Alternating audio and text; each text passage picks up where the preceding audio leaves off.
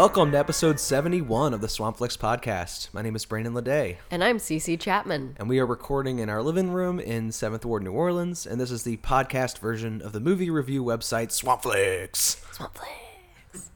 Uh, CC and I are doing an episode by ourselves, which usually means it's film festival time. This is going to be our like sort of monthly recap of everything we caught at New Orleans Film Fest this year. Uh, it takes us a little while to review everything. Um, if you want to read sort of lengthier reviews of each film we're going to talk about today, they're all up on the website by now. We are going to do things a little differently today than we usually do. Last year, I recorded sort of a Frankenstein together episode with Peter Moran from the We Love to Watch podcast, where we sort of did the whole usual format of the show with like a movie of the minute and a what have you been watching lately, and then CC and I's festival recap on top of it.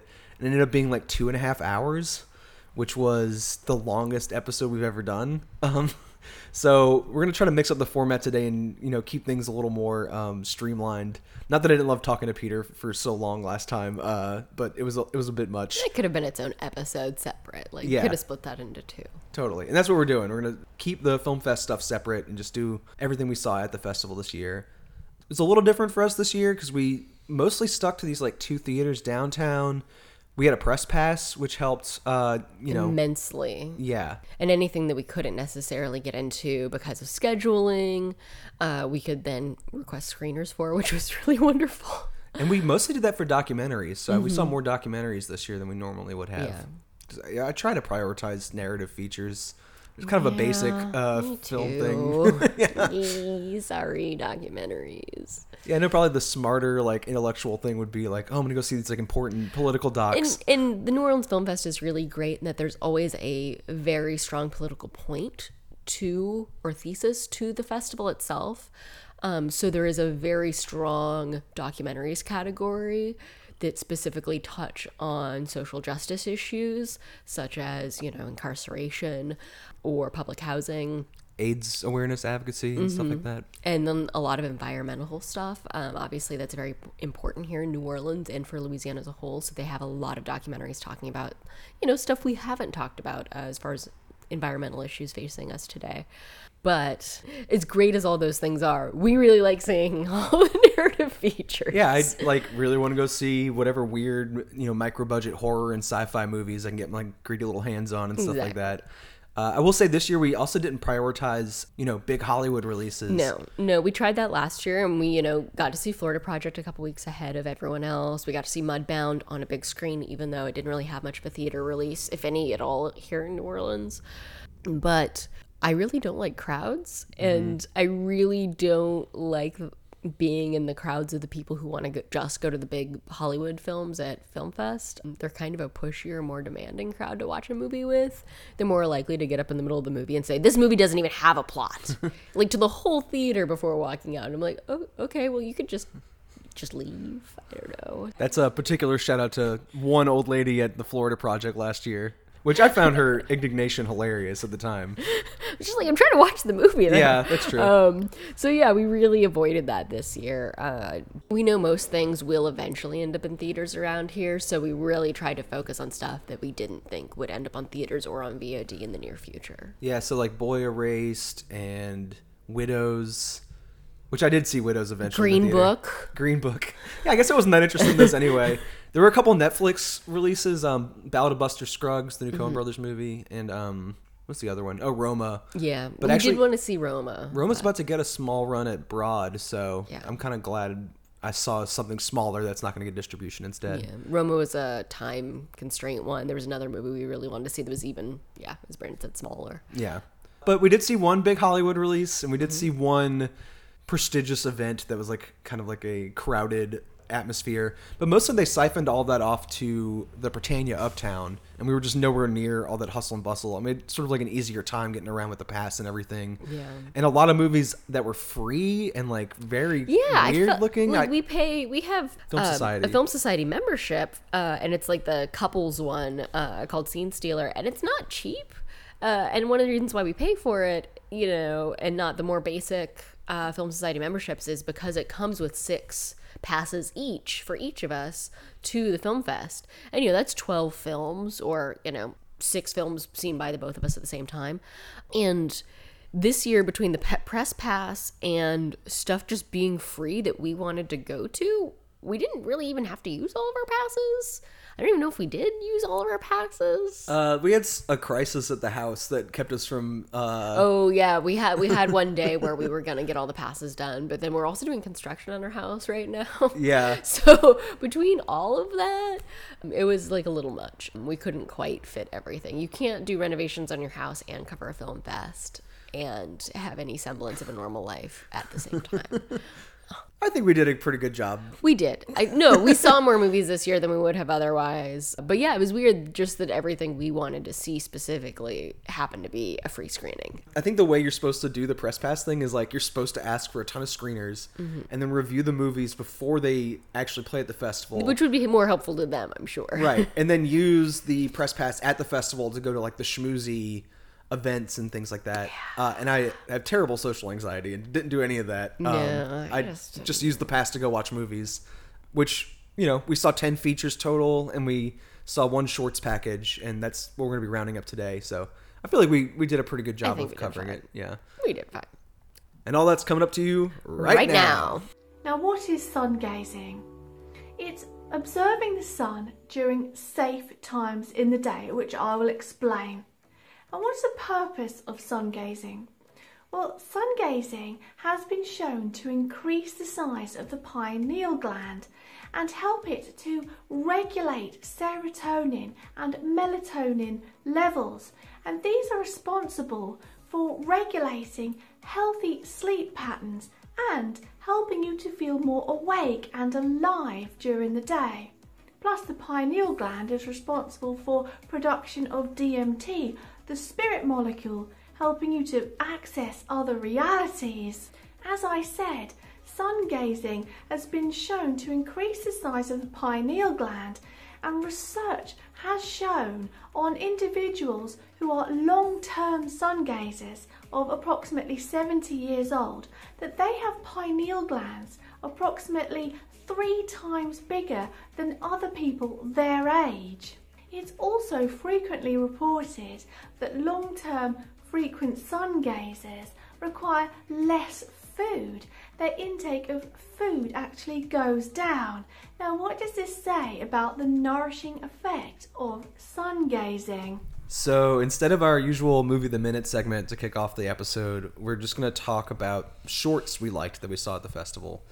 Usually on these episodes, we go through this like chronological list of everything we saw in the order that we saw it. It's very methodical. Um, Too much. Yeah, it's a little too much, especially when it comes to like reviewing every single short because some of them don't really have that much meat on them. Yeah, and some of them, because they're short, you can't explain what they are without giving a spoiler, essentially. Um, because, you know, maybe they do something brilliant with their concept. Maybe there's a. The title gives you a certain like impression about what it's going to be about, but then it's about something slightly different, and that just shifts your perspective the second it actually starts. I don't want to like ruin that for anyone, so I don't want to go through all of them. Yeah, like we saw one this year called Chum Munch that's like two minutes long, and it was literally just like fish chum and like fish bones and it's like stop motion. I can't talk about that for very much longer than I already did. Like, Yeah, it was just gross and short. And Yeah, it was it was it was a stop motion animation made out of garbage. It reminded me of um Jan Švankmajer's Meat Lover or Meat Love. and he did that little Otik movie me and Brittany just talked about last month. Exactly. Yeah. Yeah. No, he's gonna keep coming up because his animation style, I think, was highly influential in a lot of people. Um, the Quay brothers, obviously, and him, and um, the person who did Alice. Yeah, he did that. Oh, too. he did that too. Okay, sorry. All those weird animation styles using found objects and not using claymation, not using animation, but using like things already existing in the world. But like Chum Munch was just like some local kids playing with trash. Yeah. And you know submitted it to the festival and, And it got in. Yeah, and it was funny mostly because of like how it was placed in this like larger block of shorts. Like the programming of it was more interesting maybe than like the content of the film. We saw it at uh, this block of movies called the late night shorts. Uh, it wasn't that late at night. it No, they started at 9 nine, and Yeah. there was another block of shorts that were the experimental shorts that also aired at nine p.m. Yeah, that same couldn't go to night, which is weird that they would do both short blocks at the exact same time and dare to call one of them late night as though it was later than the other. That one should have been at eleven. I would have gone at eleven and at nine and seen both of them. I think the vibe they were going for was like Adult Swim, like late Yeah. night, like there's a lot of animation and just like weird, awkward humor and Yeah, it was a lot of Tim and Eric influenced stuff. There was a couple like surrealist live action uh, narrative shorts in there. So And I think the one that dragged us out to that was this movie Hairwolf, Mm-hmm. which premiered at Sundance this year.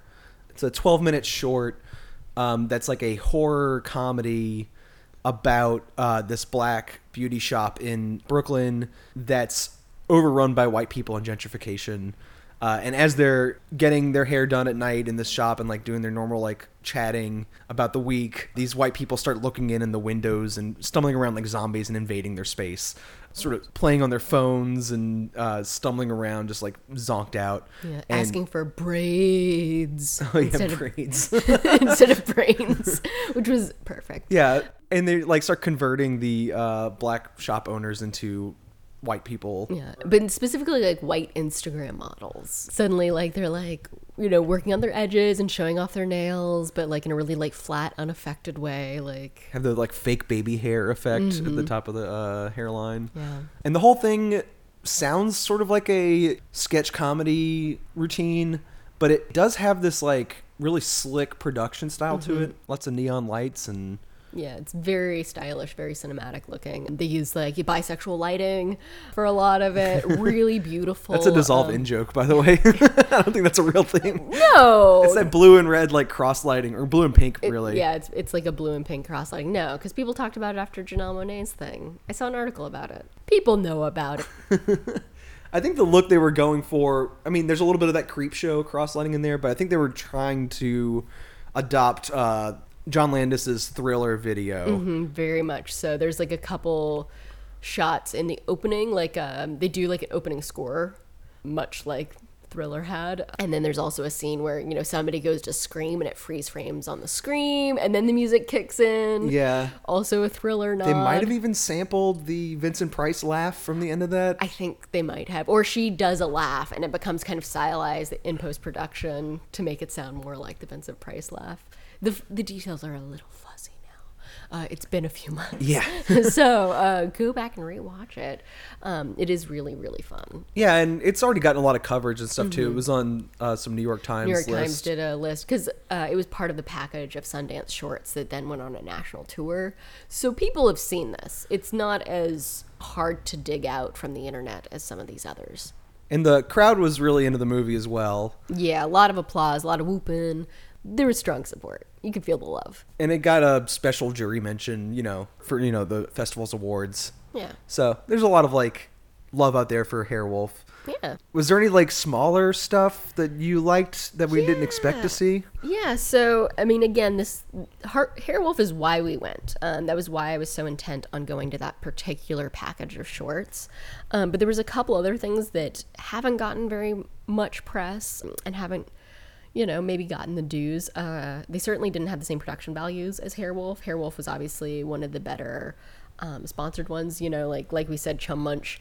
Its production budget was um, maybe twenty five dollars. like Yeah. Whatever trash and, you know. they found some rotting fish and some guts and some bugs, and then they used their cell phone cameras. I like, like, it was I like like, that they mixed in some local just like nonsense like that though. yeah, no, I like I liked that too. The difference in production values. So with that in mind, uh, I do want to spotlight some of the other ones that didn't get as much press, um, so they can get some love too. Um, so the first one I want to talk about is called Heart Chakra. It was one of the animated ones, and there was a couple good animated ones in there. I really liked Heart Chakra, and then I also liked one called Crushed in Space. But I'm going to focus on Heart Chakra. It's an animated film by Angela Stemple. She is an animator who went to Cal Arts and currently works in LA. And it follows the story of a young woman who, like many of us millennials, is very into self care, loves her crystals, uh, is a very spiritual person, and is always consulting her horoscope and her numerology and her charts in order to try and plot her life on a journey for love. And at first, I felt like it was making fun of me.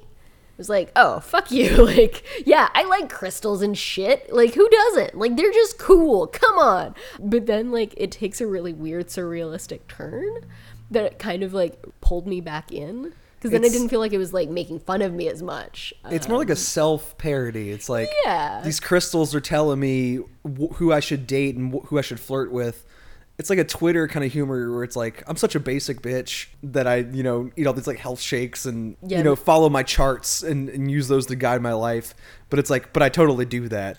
Yeah, it was like participatory, not like looking down on people who do that stuff. Yeah, but it took a minute for that to come through, I think, uh, for me at least. Also, I really love the animation style of this. It looked very early 90s Nickelodeon. Wouldn't look out of place next to Rocko's Modern Life or maybe some early Rugrats stuff. Uh, it was just like this really beautiful, bright, tropical color schemes. Not a lot of harsh black lines. Almost everything was just colors next to colors. A lot of like um, soft pinks too. Yeah, it was, it's very, very soft. Which I like that like animation coloring is like taking a lot of cues from Steven Universe. There's a lot of really beautiful pastels and tropical colors now in animation, like that I'm seeing more and more. Like the color scheme's different. Like a few years back, it was like closer to Adventure Time, where you had a lot of like bright blues and bright yellows, like a lot of like heroic looking colors, and now the colors have softened. Yeah. and become more like sunset and sunrise colors. Looks like a dream someone has on Sailor Moon or something. yeah, yeah, and like it feels everything feels like super warm and like comfortable. Yeah. as a result. I could see pretty much any image from that one or from Crushed in Space, which did have a similar kind of pink uh, hue to it. Yeah.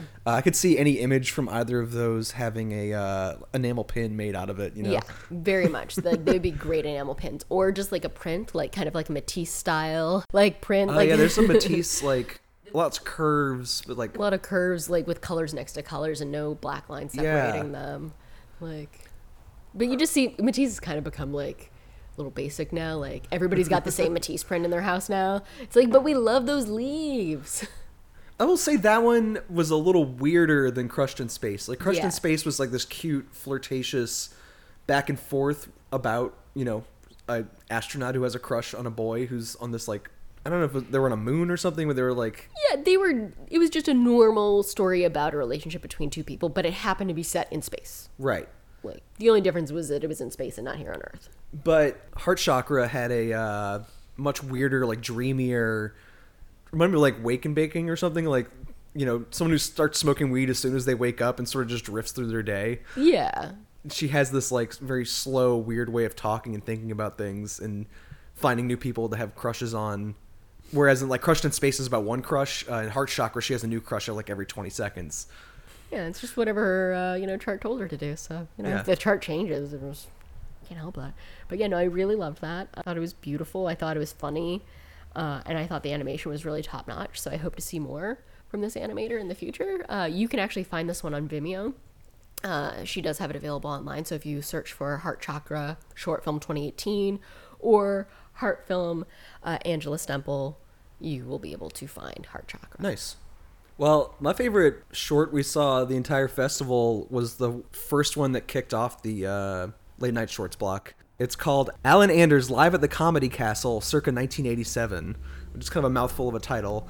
But it's this like very basic description of like a stand-up comedy routine at a Almost like like a name you'd find on a video cassette tape. right, right. Like it's just like the descriptive title or like a documentary clip from like an anthropological like you know dig. but it's of like the late 80s uh, stand-up comedy boom like the beginning of seinfeld where he's just against that like brick wall telling jokes to like an audience that you kind of hear like a laugh reaction from in this one it even downgrades the digital photography to that vhs aesthetic that you're talking about like as if it's like a found object uh, lots of warped tim and eric style like artifice of like tape wearing down so You hear the whir and like the like kind of grind of like the cassette working a little bit like you know like the distortion you get as the tape wears gets a little stretched out. And the um, premise is that the comedian Alan Anders is doing his like sticky Seinfeld like observational humor routine, just telling God. terrible jokes, and he kind of knows they're terrible, and he gets this like panic about the uselessness of these like terrible like airplane food kind of jokes, and he starts having this like flop sweat where he's just like getting more and more nervous and freaking out, and then he starts talking about existential problems and like how every day repeating the same tasks over and over again is like useless and pointless and he just wants to die.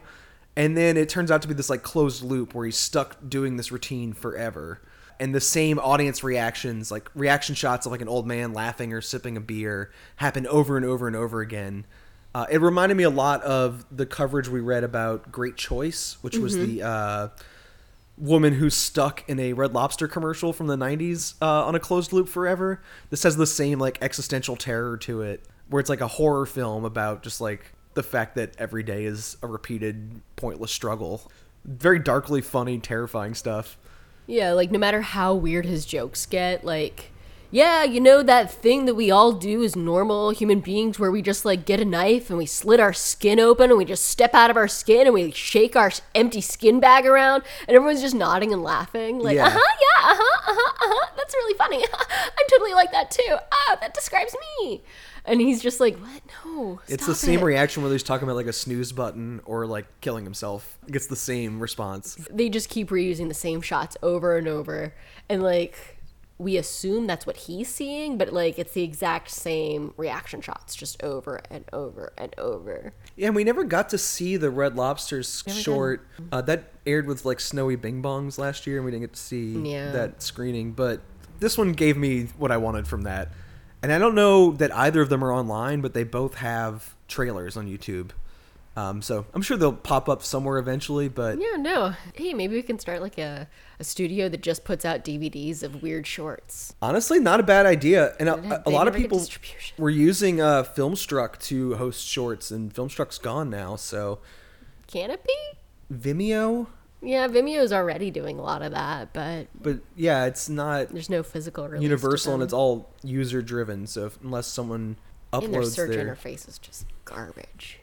I like how uh, you were talking about Jan Švankmajer earlier. Mm-hmm. i like how he uses his vimeo right now uh, he's trying to fund his next project so he put all of his movies on vimeo and if you pay $240 you have access to all of them and he wants to use that money to fund his next movie i was like what no that's so much money I could just go and buy them off Amazon for twenty dollars a piece and like own the DVDs forever. But no, Yeah. it's that's cool. well anyway alan anders live at the comedy castle great film Great choice. Really put me in a weird mood for the rest of the shorts Yeah, it was weird to put that as the very first thing because it was so aggressively like Tim and Eric surrealist, existential crisis comedy. it set a tone It set a tone. Well, was there anything else from that block that you wanted to point out? Um, yeah, so I also really liked this very different tonally from what we've already talked about live action narrative, a short called Company. It's a story of a woman played by Blair Beacon, who you might recognize from Superstore or Forever, uh, as like little bit parts in both of those. Um, actually, I don't really know her part in Superstore. Superstore to I've me is a show we watch like 30 seconds of because it comes on right before The Good Place. So I've yeah. seen the end of many Superstore episodes, but I've never actually like watched an episode Exactly. of that. She's on that though. Right. Uh, anyways. And I so, spotted yeah. her on Forever on Amazon. Yeah, uh, she just had a little blip part in Forever, but like, it oh, was like, that's oh, that lady that's from Company. Yeah. the lady from that short film.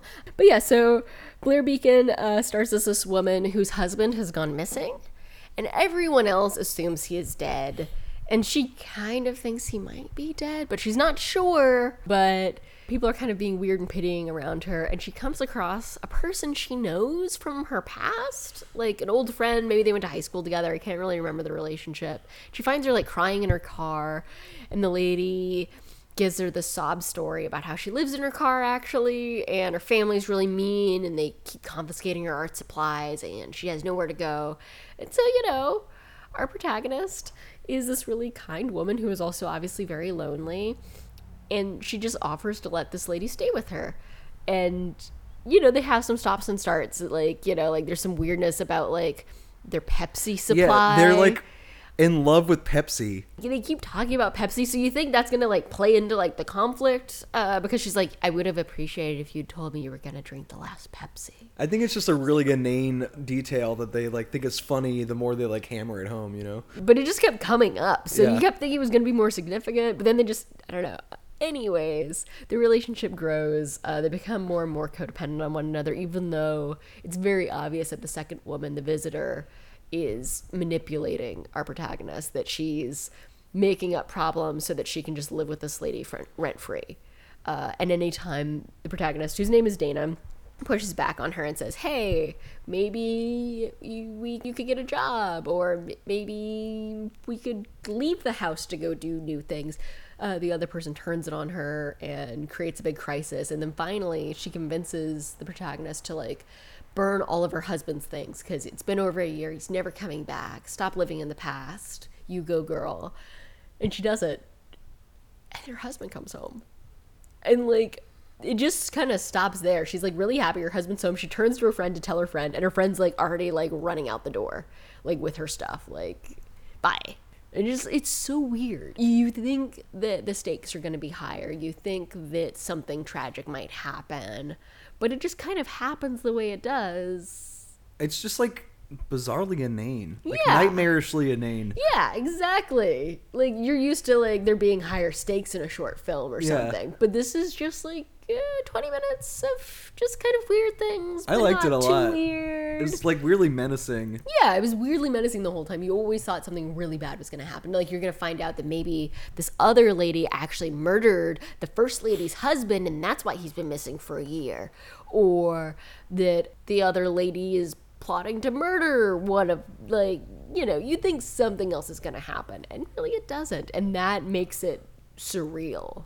The fact that nothing else happens is what makes it mo- unmoored from reality. I don't know where these actors are from, but it feels like UCB LA type people, like improv LA comedians who are sort of set loose and not given any reason to be commercial. Mm-hmm. Like I feel like improv in general has to drive towards this like coming up with a character for people to fall in love with for like a sketch, you know, the way like SNL reoccurring characters like come from improv and like weird writing and then it becomes this like trying to sell people an idea. Yeah, I was about to say it's a very capitalistic way of like creating comedy. You're Right. like, okay, so what's the end product? Oh, we got this good character we can keep using. Yeah, and usually like that's the way improv works is they'll do a review and then the routines that work best they'll collect and then revise until it's like an actual like show and they'll do the same show for a while. In this one it feels like improv just sort of like allowed to be weird and nonsensical and like drift just sort of in these like loopy kind of ways and just allowed because it's a short film it doesn't have to like draw you in that much it's just allowed to be its weird self for like 12 15 minutes however long it is uh, and i really liked the feeling of not knowing where it was going or what these characters motivations really were they were just like very odd quirky people stuck in this like codependent stasis yeah i really liked just the the vibe of it Yeah, me too. cool It's fun. Oh, and I should also give a shout out to the director. Their name is Doran Max Hege. Um, but yeah, Company from 2018. What else did you like as far as short films go? I want to shout out one that was not in the late night shorts block because they also pair shorts with features a lot. Yeah, especially the features like a little on the short Shorter side. side, Like yeah. it's only 60 minutes. They're like, well, makes the blocking kind of weird for the theaters. So they pair it with a shorter too. The one that really worked for me opened before a sci-fi movie that we'll talk about later, and it was called The Golden People. Uh, it's directed by a Mexican artist. Her name is Victoria Garza. It's just a really bizarre film. It's like this YouTube confessional type setup where this almost AI type character, like Poppy or something, um, she is trying to sell you the value of sun eating. That like process where instead of like eating real food, people stand outside and just collect sun rays, and supposedly that gives them sustenance, which is a real thing that some people do and either starve to death or cheat uh, when no one's looking because obviously you cannot get all the nutrients you need from taking in the sun really sorry you can't do that, but there's a Newton's law of thermodynamics. Like I'm pretty sure you can't just pull energy from the sun. You're Although not- I did you're not a plant. I did find out though. This is a total aside, and you can cut this part out. But plants make a very small sound when they convert sunlight using CO2 into energy. There's like a little popping sound. Weird Yeah, the scientists just found that out. They were like, "Oh, huh." like what a you know? crackling or Just like a one pop for the whole plant I mean, like each time they do it. Oh, weird. Because it's a constant little process. They're a little like machines, so like it's constantly processing sunlight and stuff. That But is yeah, bizarre. they Make a little sound, huh, you know. But humans don't make that little sound because humans can't process sunlight into energy. well this character believes she can Uh, and it does have health effects to her. She is covered in these disgusting sores, uh, but it also makes her skin glow this like golden hue, which is where the title "The Golden People" come from. She also makes money on YouTube eating disgusting snacks. Well, they look disgusting to us because everything in the context of this documentary starts to look really gross after a minute. Yeah. Um, but she's doing those those videos where a very skinny woman eats a large amount of food, but because she also does not eat food, she's not like fully doing it. She's like got like really pretty spreads that are zero calorie using zero calorie sweeteners, dyes, glitter, edible flower petals, cotton candy, and like jello. So they're pretty, but there's no real food to them. It's like puffs of cotton candy covered in edible glitter. And she's like very delicately like nibbling these like one bites of them. Yeah, it's like culinary decorations, I guess. Yeah, yeah, it's a plate of like just like fluff, like But uh, all plates. Like, together, like the the sort of like spread she has out in front of her becomes kind of gross. yeah, no, like the fact that none of it is actual food, that it's literally like four or five glasses of different colored waters with flower petals and glitter scattered on them. And like, Decorated cupcakes with like glitter. yeah, but like the cupcakes don't have any substance because That's like a Korean thing, right? Yeah, yeah, it's a popular like I forget the name of that which that idea of those types of videos came up in another video that we did miss called Clams Casino where a woman was preparing a huge feast to eat online while her mother came to visit at the same time. Uh, that was one of the ones I really wanted to see, but it was in one of the shorts packages that conflicted with the one we went to.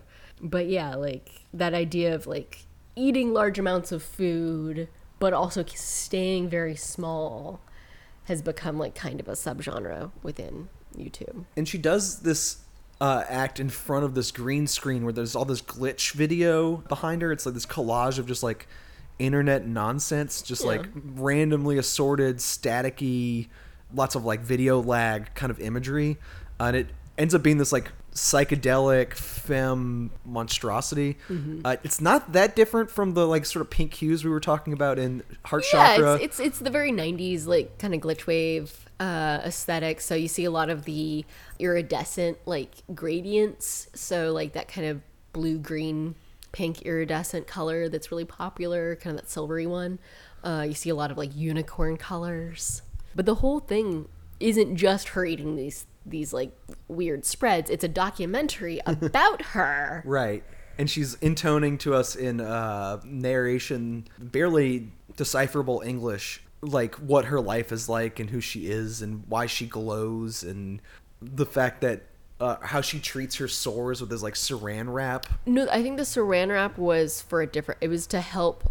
Was it to help hold their skin together, or was it to like help them increase the amount of time they were allowed to be in the sun? Oh, that's what it was because direct sunlight actually hurts her, but she needs the sunlight to survive. Yeah, because the sunlight was causing the sores on her, so she would wrap herself in saran wrap so the sun could get through but not burn her.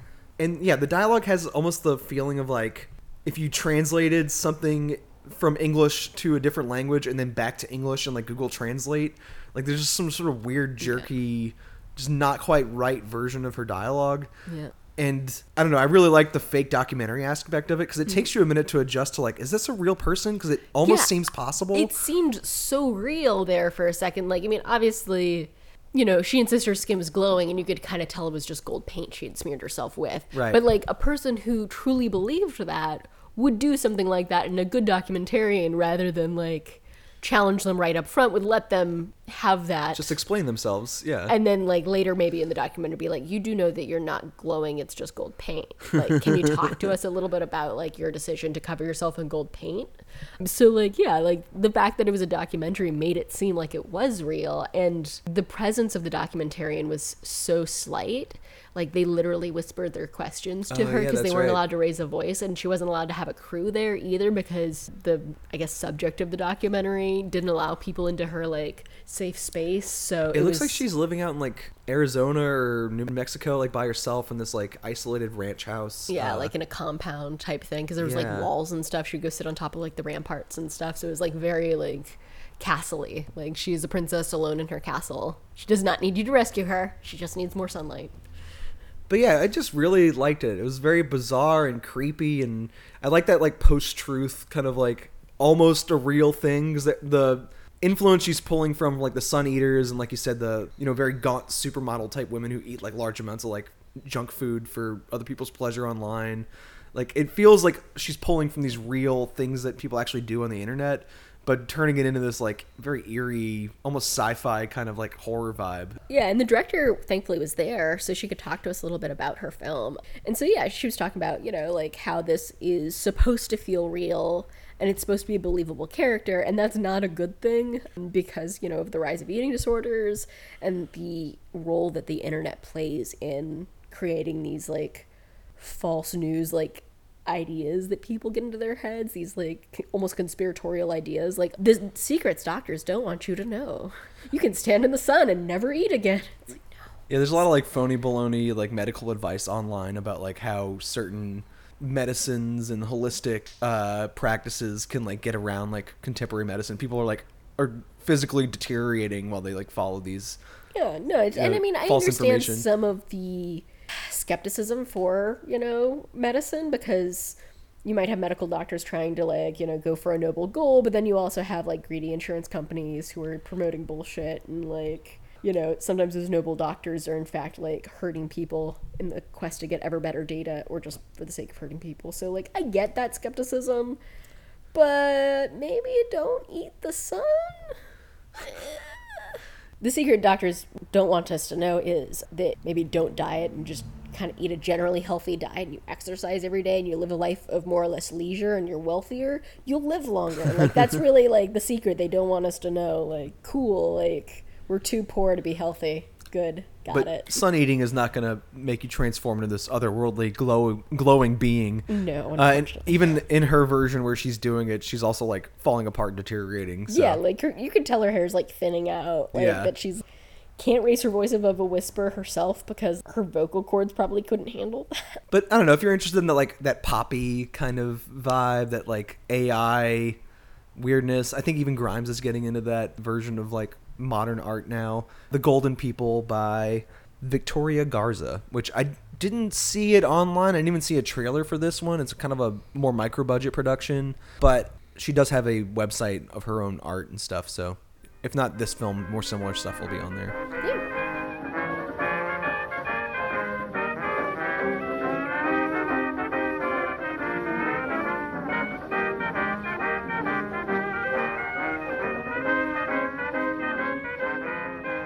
The New Great Passion Play. In the small Victorian village of Eureka Springs, Arkansas, in the beautiful Ozark Mountains, is America's number one outdoor drama. During a 40-year time period, more than seven and a half million visitors has enjoyed the ultimate Christian experience as the final week of the life of Christ unfolds before their eyes. Embrace the agony, the power, and the majesty of his passion, portrayed through his life, his death, and his resurrection. See the story of the Passion of Christ up close close enough to hear the cheering followers as they lay palm branches before him as he enters Jerusalem. Close enough to hear the wheels of the Roman chariots and the horses' hoofs upon the cobbled streets. Close enough to hear the donkeys braying and the sounds of the marketplace. These sights and sounds will transport you and your senses back over 2,000 years into the very heart of the greatest story ever told. Now let's talk about the few documentaries we saw at the festival. Actually, my very first movie at New Orleans Film Festival this year was a documentary, and it ended up being one of my favorite things I saw the whole time, which surprised me because I didn't know that much about it going in. Uh, it's called The Gospel of Eureka. Before I was leaving the house to go to the theater, uh, you told me, now keep in mind, I've been to Eureka, Arkansas, where this- Eureka Springs, Arkansas. where the movie's set. And at the time, I was like, okay, you've been to this like small town this movie's about. I didn't really get the context of what you were saying. Can you d- describe Eureka Springs, Arkansas, a little bit? Yeah, so um, I went there because my college had orientation trips, which were like little mini vacations right after move in, but right before classes started. They were like little weekend long trips that were designed for like group bonding and social cohesion. So, like 20 to 40 people would go on these trips. Um, most of them involved athletics of some kind, like mountain biking, or rock climbing, or camping. And I am lazy. I don't like doing anything physical. I mean, we have a movie podcast. We're, we're indoor kids. We're indoor kids. So this was the only indoor kid esque trip. Um, so we went up to Eureka Springs, Arkansas, which is a few hours away from Conway. It's at the very northern edge of the state in the, the foothills of the Ozarks. And it was supposed to be shopping. We go see like a show. We go like and we stay at like like these cabins, kind of in the mountains. And just on our way up, we almost fall down the side of a mountain because our charter bus tries to go down a narrow switchback dirt road down the side of like this not quite mountain but very steep hill to get to like our like cabins which were at like the bottom of a gully. And then it got stuck and then started leaning very heavily to one side down the mountain. And then like the pine saplings and trees were all that was holding it up and we all had to get out very quickly so they could like pull the bus upright again and back it back up the way it came I could see why you were nervous the one time I had to drive up a mar- mountain in Arkansas. It's terrifying. Yeah. mountains are scary. I know Arkansas has very small mountains, but they're still mountains. And then we pretty much as soon as we like got there, we immediately went to the floor show at the uh, Dixie Stampede, which is like a tribute to America and Hee Haw and Grand Ole Opry and there was a tribute to the troops halfway through that was like a 10 minute rendition of America the Beautiful with a light show.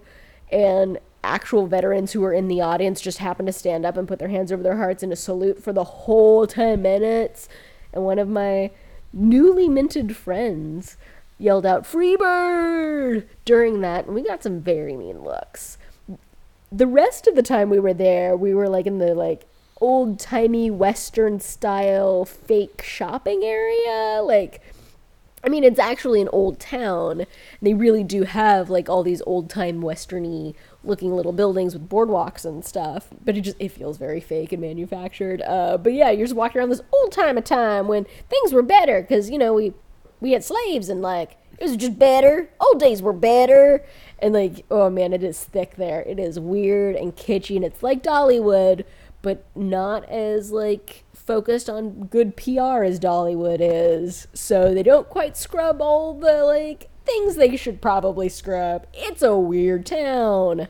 Oh, and it is a giant Jesus. Yeah, Best it has part. the largest statue of Jesus in North America. It looks a lot like the one in Rio. in Rio. Yeah. Yeah, it looks it looks like Rio Jesus. It's huge. I didn't go when I was there because I don't care about the Jesus. But I'm sure you could see it as like a landmark. Yeah, I mean, there's a lot of trees there, so Yeah. you know, not as good as like the one in in Brazil, just because it's not on the top of a hill overlooking a city. Right. Um, but yeah, And the old timey part of town you were talking about, where all the boutiques are, they sell a lot of like Christian merch. oh yeah, Uh, so it's a lot of like novelty merch about Jesus and stuff. A lot of that like you know hard rock Christian.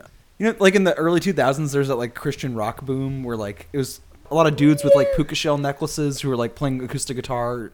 It's, it's that kind of vibe, but they have like these like tough guy Christian hipster T-shirts and uh, novelty items they sell uh, in that area. that might not have gotten there when I was there, because you know I am a little older, and that was maybe a little before that trickled to Arkansas. Because I feel like even though you know the Christian rock movement was it had its big boom in the early aughts, I think it took a few more years before it actually got to Eureka Springs, and maybe I missed it. The documentary, thankfully. that's what they're selling for the most part in that area. I saw a lot of like saltwater taffy and ice cream. I could see why they would be more interested in filming the Christian stuff because it's kind of the. Also, I avoided the Christian stuff.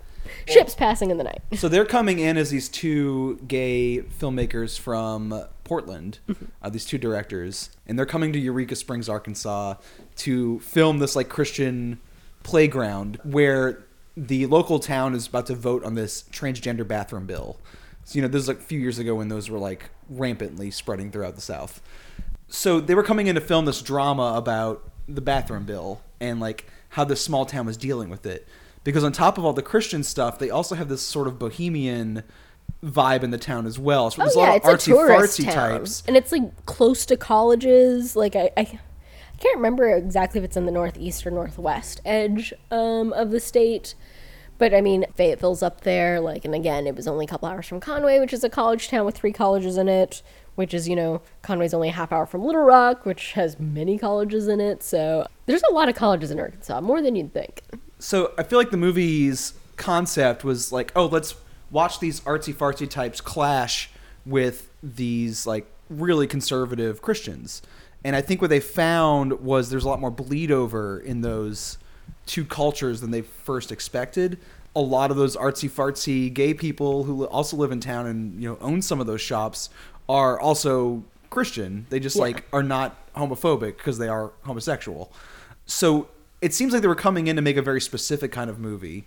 But what the Gospel of Eureka did as a film is it pivots from there and sort of leaves the transgender bathroom bill voting on like the back burner. It's still a part of the narrative, but mostly the movie fixates on these two performances that like define the two different parts of the town and then finds these really weird parallels between them. One of them is staged at that giant statue, uh, like kind of the foot of the statue. It's this amusement park type setup of a passion play. And it's the same passion play they've been doing there since the 70s. They edited out a couple homophobic and uh, anti Semitic rants that used to be in the old version. Again, this is like Dollywood, but without a PR team. Right, right. Like, And the movie does go into the history of how the town got there. They show this like 70s footage of Anita Bryant and this Southern Reverend. Uh, Anita Bryant was this like beauty queen orange juice spokeswoman who famously got pied in the face on this like anti-AIDS rant. The two of them sort of founded this passion play and a lot of like anti-Semitic and homophobic rants have been removed from the original soundtrack. But from what remains, the play is this very elaborate, costumed staging of this like amusement park type version of a passion play, uh, and people still lip sync to the soundtrack that was originally recorded in the 70s. And then on the other side of the divide, the cultural divide in this town, they have this gospel themed drag bar act. And this is not a very fancy bar. It's like a, almost like a sports bar. Like it's a very nondescript bar that's owned by two gay men who live in town. They have a gospel show every Sunday. And it's people doing those like barn burner gospel songs that like mm-hmm. with all the vocal gymnastics and Oh, yeah. I remember Neon Burgundy was doing a lot of that a few years ago locally. And the brilliant thing about the movie is the way it parallels those two performances.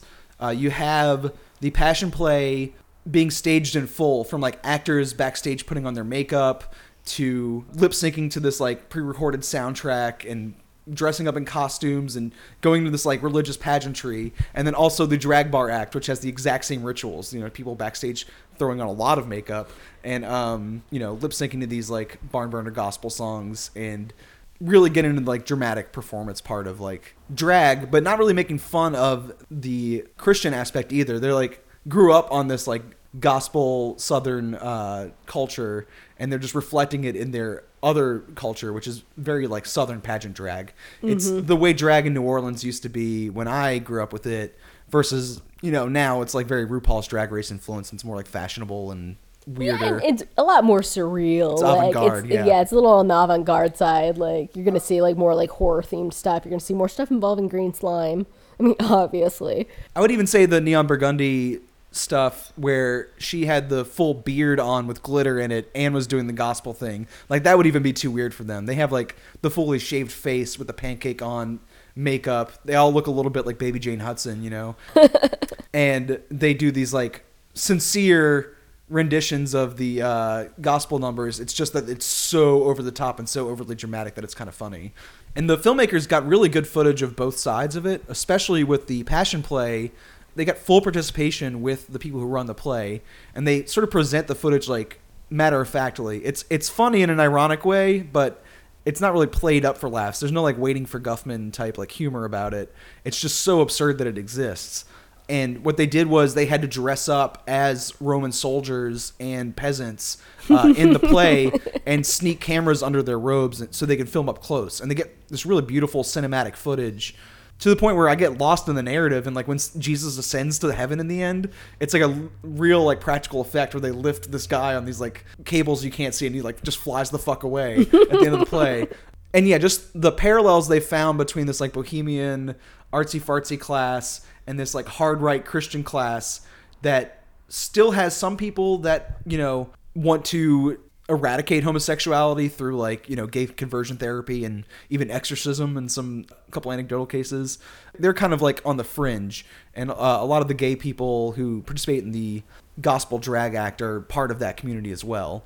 It's these outsider filmmakers coming in to film this very specific clash and then finding that there's a lot of cultural bleed over from both sides and finding this really surreal footage in both cultures uh, in that overlap and yeah i was really impressed by it all towns, you know, have more than one soul. And so like they were able to like show that, you know, the duality of this town, but like they're still southerners.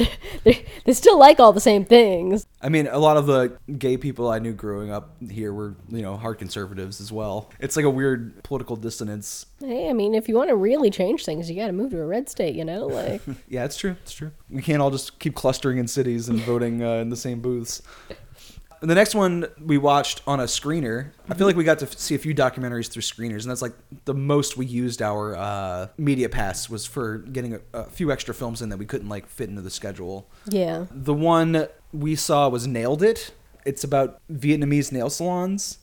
I actually was watching a different movie when they screened this at the festival, and they had people doing nails before the screening, which is kind of cool. shout out to Mad Nails, Morgan Dixon, also one of the nail creators for the TV show Claws, was there along with Antonia, uh, and they were doing nails. And so I really wanted to take off work early to go get my nails done by them because they are huge sweethearts, and you should check them out. They are on Instagram, Mad spelled M A D Nails. But yeah, so they were there, which I thought was really cool that they actually had real nail technicians, local nail technicians there doing nails at the show.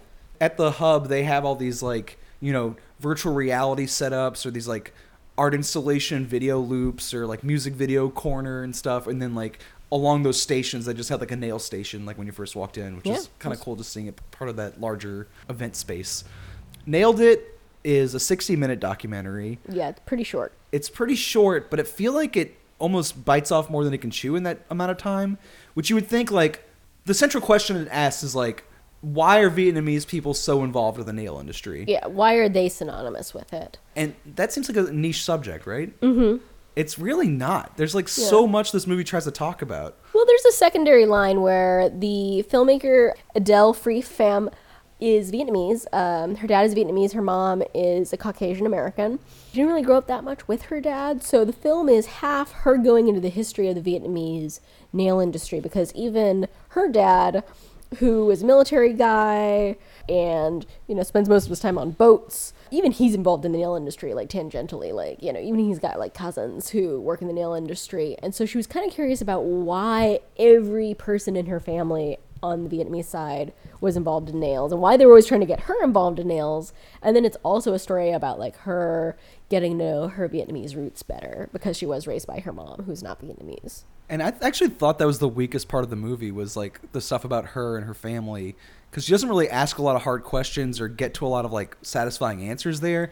It's just like her dad is uncomfortable being on camera and doesn't really want to talk. He kind of mumbles, and she talks a little bit about her relationship with stereotypes, which is interesting. But you don't really get a sense of who she is as a person very much. Yeah, I mean, I feel like that stuff is harder to do as a filmmaker, Yeah. you know. And I think this was her first full-length documentary, so I, I do feel like she was more comfortable telling the straight historical documentary side of it than telling that personal story because that is a hard thing to do. And I think she might not necessarily, even by the time she was done making this, really know where she fit in necessarily. Like, she might not be comfortable like really talking about that yet.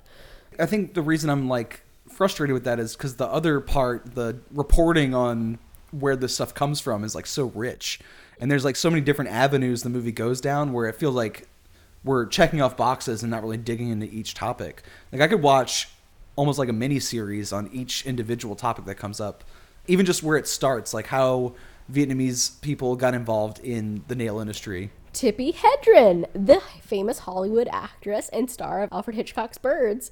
She actually was the start of that, which is a really fascinating history. Like, she went to a refugee camp, met some Vietnamese people. They needed, you know, jobs. They needed job training. A lot of them, you know, had you know been housewives or farmers. And they were soon to emigrate to America, so they needed a trade from when they got here. they, I think they had just gotten here. They were in refugee camps here uh, here already. And so she was pretty much like, okay, well, I could give you guys money or I could help you guys find vocational stuff. What are you guys interested in? And pretty much all the ladies who were there just talked about her nails the whole time, just how pretty her nails were, and they want to learn to do nails like that, and they want nails just like hers. And she's like, okay, well, perfect. And so they were all trained by her personal nail technician. And then each of those people then trained another army of like, you know, like it was like pyramid scheme. Like they each trained so many people under them, and that's mm. like how it spread. And because the Vietnam War was not that long ago, all these people are still available for interviews. Yeah. And she like stages this like reunion with Tippi Hedren and this like initial crop of like trainees. Yeah, the first like 20 people like that Tippi Hedren uh, and her nail technician trained are still alive. They could all sit in the same room and like, you know, like you could see like the affection from like them to Tippi and Tippi back to them, like just being like, "Oh my god, like thank you so much for helping us." So on top of that and her personal story, you also have these like negative portrayals of what Vietnamese nail salons are like. Uh, she pulls a lot of like you know inflammatory stand-up routines and Dateline NBC type exposés of like how filthy and fungal infected these uh, nail salons supposedly And are. And you know they're saying bad things about you when they're talking amongst themselves in Vietnamese. Like, you know that, right? It's like, come on, come on. And then Seriously? on top of trying to, you know, combat these like reports that supposedly these are like non-sanitary spaces, she also goes into the health hazards of working in the spaces and like how there's not proper ventilation and these like really like artificial chemicals are just being inhaled all day in these like enclosed rooms by these poor women who only have like one trade. Did you know that we don't regulate the chemicals in nails in the United States at all? So if they want to just like dump a bunch of formaldehyde in their like formulation, there's nothing that like we as consumers can really do about it. I will say when I went to the uh, space and they were like doing nails at the venue, they had the table set up by the giant open uh, door, like Yeah. the the service door. And I've gotten my nails done by Mad Nails by Morgan before, and what she does, because um, she kind of work in a smaller, more temporary space usually. Um, she takes fans and points them away from where she's working. And then, like, when she's like brushing away the acrylic dust, she brushes it towards the fan, which then blows it away from us. I have gone to some nail salons that have the same equipment that they kind of showed off and showcased and nailed it, where they now have tables with like a fan built into the like base of the table, so it's sucking everything away from where you're working, and and then rather than blow that just out into the room, it sucks it into like a containment thing. Essentially, it's a reverse vacuum, Yeah. or it is a vacuum, uh, just built into the top of the table where you just kind of shove everything. And then on top of that, like health conditions advocacy. There's also like these histories of specific nail salons in like LA and stuff. Yeah, like the that are, really famous ones. Yeah. and then these profiles of like specific customers and their like nail technicians that they've been going to for like 20 years and are basically family with each other. Yeah. And then there's these asides about how the industry has like innovated and you know gone into these like novelty designs that are really gorgeous and over the top Thanks, Instagram.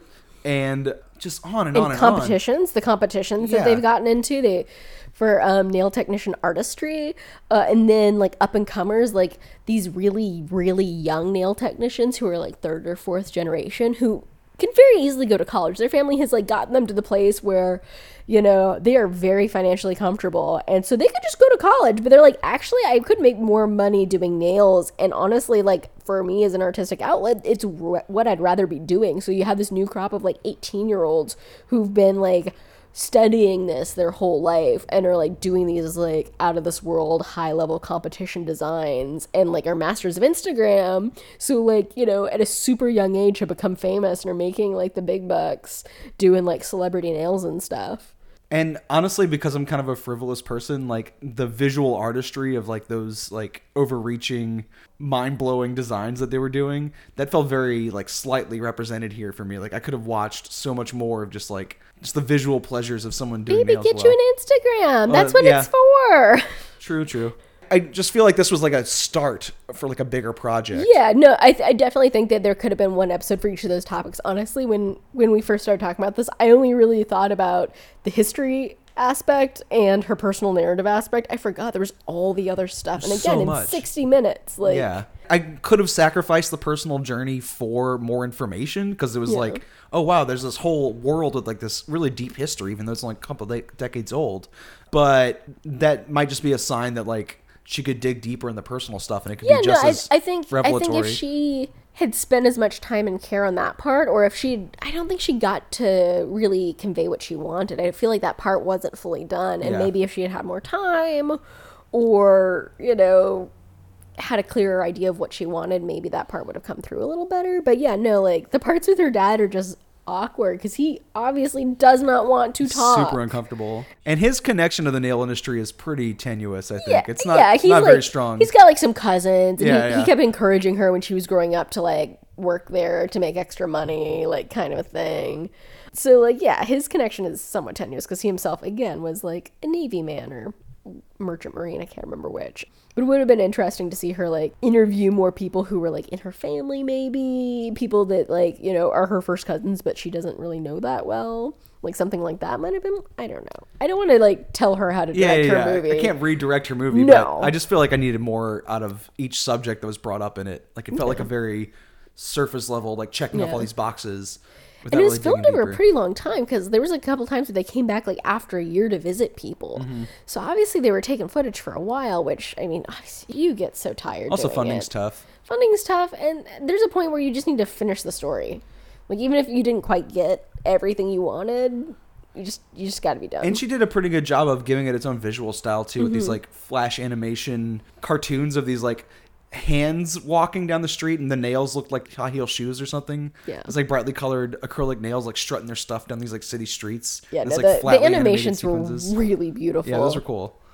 I guess I should talk about one more I saw by myself that I thought was similarly slight. Okay. Uh, it's called This One's for the Ladies.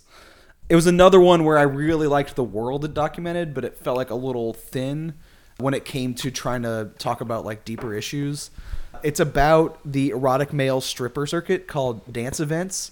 It's a specifically black subculture that's at least documented in the in this movie to have been going back to the 90s on these like VHS tapes they have uh, some footage from strippers with names like Smooth, Raw Dog, Blaze, and Satan. Um, Mm-hmm. yeah, these, like, those are all very good stripper evocative names. names. Uh, they strip in these like VFW halls and like cruise ships that people put on these DIY dance events in. So this isn't strip club events; it's you know community events where people stage these giant bachelorette parties in these like rent spaces. The women who set up the events are just as much a part of the community, and they have uh, nicknames as well, like Double Trouble and you know stuff like that. So there's this really wholesome like communal vibe, which is really funny because the type of stripping the male dancers are doing is aggressively erotic. It's like that mansion sequence in Atlanta in uh, Magic Mike XXL, where they're just picking up people upside down and just like fucking their faces, and a guy will like have a rig of a, a hose like under his sleeve, and it'll uh, simulate like he's making someone squirt, and there's just like water like spraying everywhere. Like it's incredibly filthy. They're mostly naked except for these like cock socks, and they have like cock rings on there to keep their dicks hard. It's very just uh, vulgar and It's not Chippendales. no, it's, it's super aggressive. But then they have this like wholesome community that like follows them around and has favorites, and they have like these like celebrity stripper calendars that are part of the events. This is a very niche subject, obviously, and because it's set in this like black community that's sort of like self-run. It tries a couple times to talk about these larger issues, like, oh, the people who go to these dance events, they have shitty school systems that are like underfunded or they have like one lady has this autism awareness charity that she runs in her spare time as well and tries to sell cupcakes uh, for at the um, events. And anytime it went off on, on like a political tangent it felt like it was touching on a subject that's like needs a lot of depth and attention and is just like being like referenced very quickly. Yeah.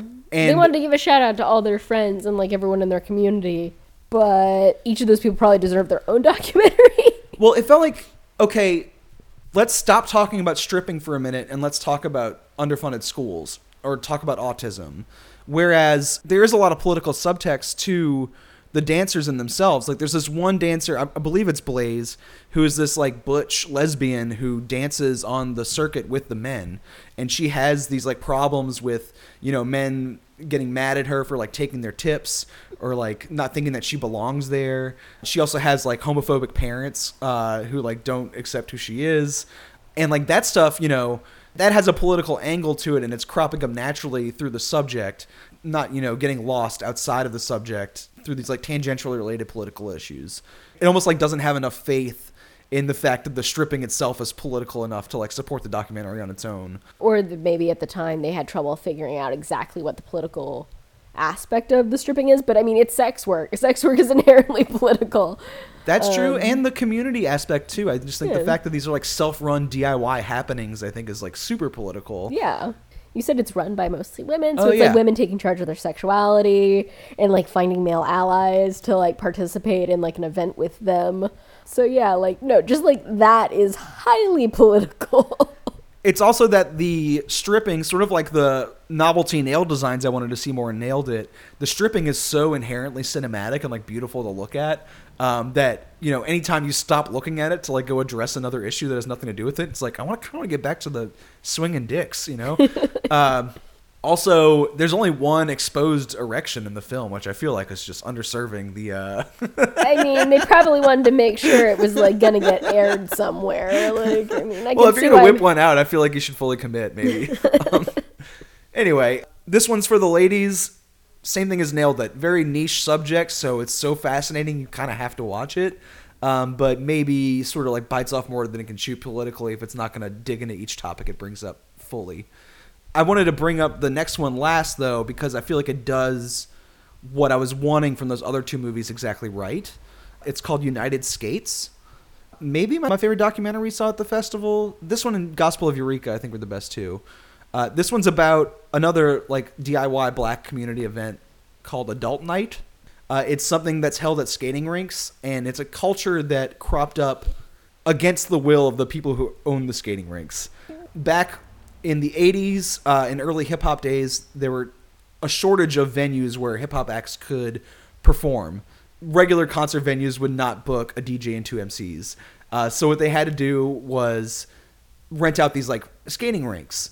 And I mean, you can see this in movies like the NWA biopic and the TLC biopic. And recently in White Boy Rick, there's a skating rink culture in there as well. Yeah. Uh, where there's like hip hop skating rink thing just sort of cropped up in the like early 80s. After the hip hop acts sort of moved on and started like booking bigger venues, the black skaters stayed around and started forming these like very niche cultural pockets where like different cities have different skating styles and different soundtracks. The owners who were mostly white did not want uh, these like black patrons taking over their skating rinks, so they started segregating the events unofficially. So they would call them like Martin Luther King night or Soul night, so you knew what night you were allowed to go skating if you were black. Otherwise, they just harass you right out of the rink. Be like, oh no, you can't wear this kind of skate. You can't dress in that kind of clothes. We're not going to play this kind of music. Right. It's honky tonk every night until Thursdays after 9 p.m. And the name that sort of stuck nationally was Adult Night. That was the signifier everyone glommed onto. So the way I was talking about earlier, like nailed it, and this one's for the ladies. Have a hard time finding this like political angle uh, and like integrating it in with the subject at hand. United Skates does this really good job of laying out this theory that like them occupying these spaces at Adult Night and skating as a black person in the ring is a political act of resistance. Mm-hmm. And like you said, it's it's more about how that culture is like policed out of existence. We don't like these custom skates you're wearing. We don't like saggy pants. You can't wear those. No headphones in the rinks. You can't listen to hip hop and skate, uh, even though we're playing terrible white bread music over the uh, intercom.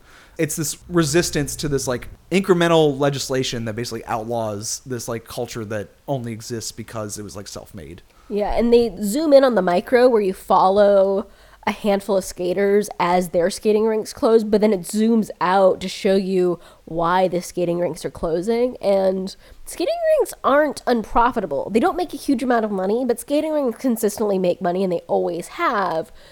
But what cities have figured out is that a Home Depot or Lowe's that takes up the same exact amount of space generates millions of dollars in property tax revenue, whereas skating rinks generate very little. You know, maybe several thousand, but not millions a year. So cities, maybe for racially charged reasons, or maybe just because of, you know, plain human, simple human greed, are closing down skating rinks and rezoning them to become these cur- commercial zones. But then nothing happens. Yeah, the skating rink just sits there. They just sit there because blighted. usually a skating rink, you know, that was popular in an African American community was closer to an African American community, might be kind of on the suburb, like outskirts.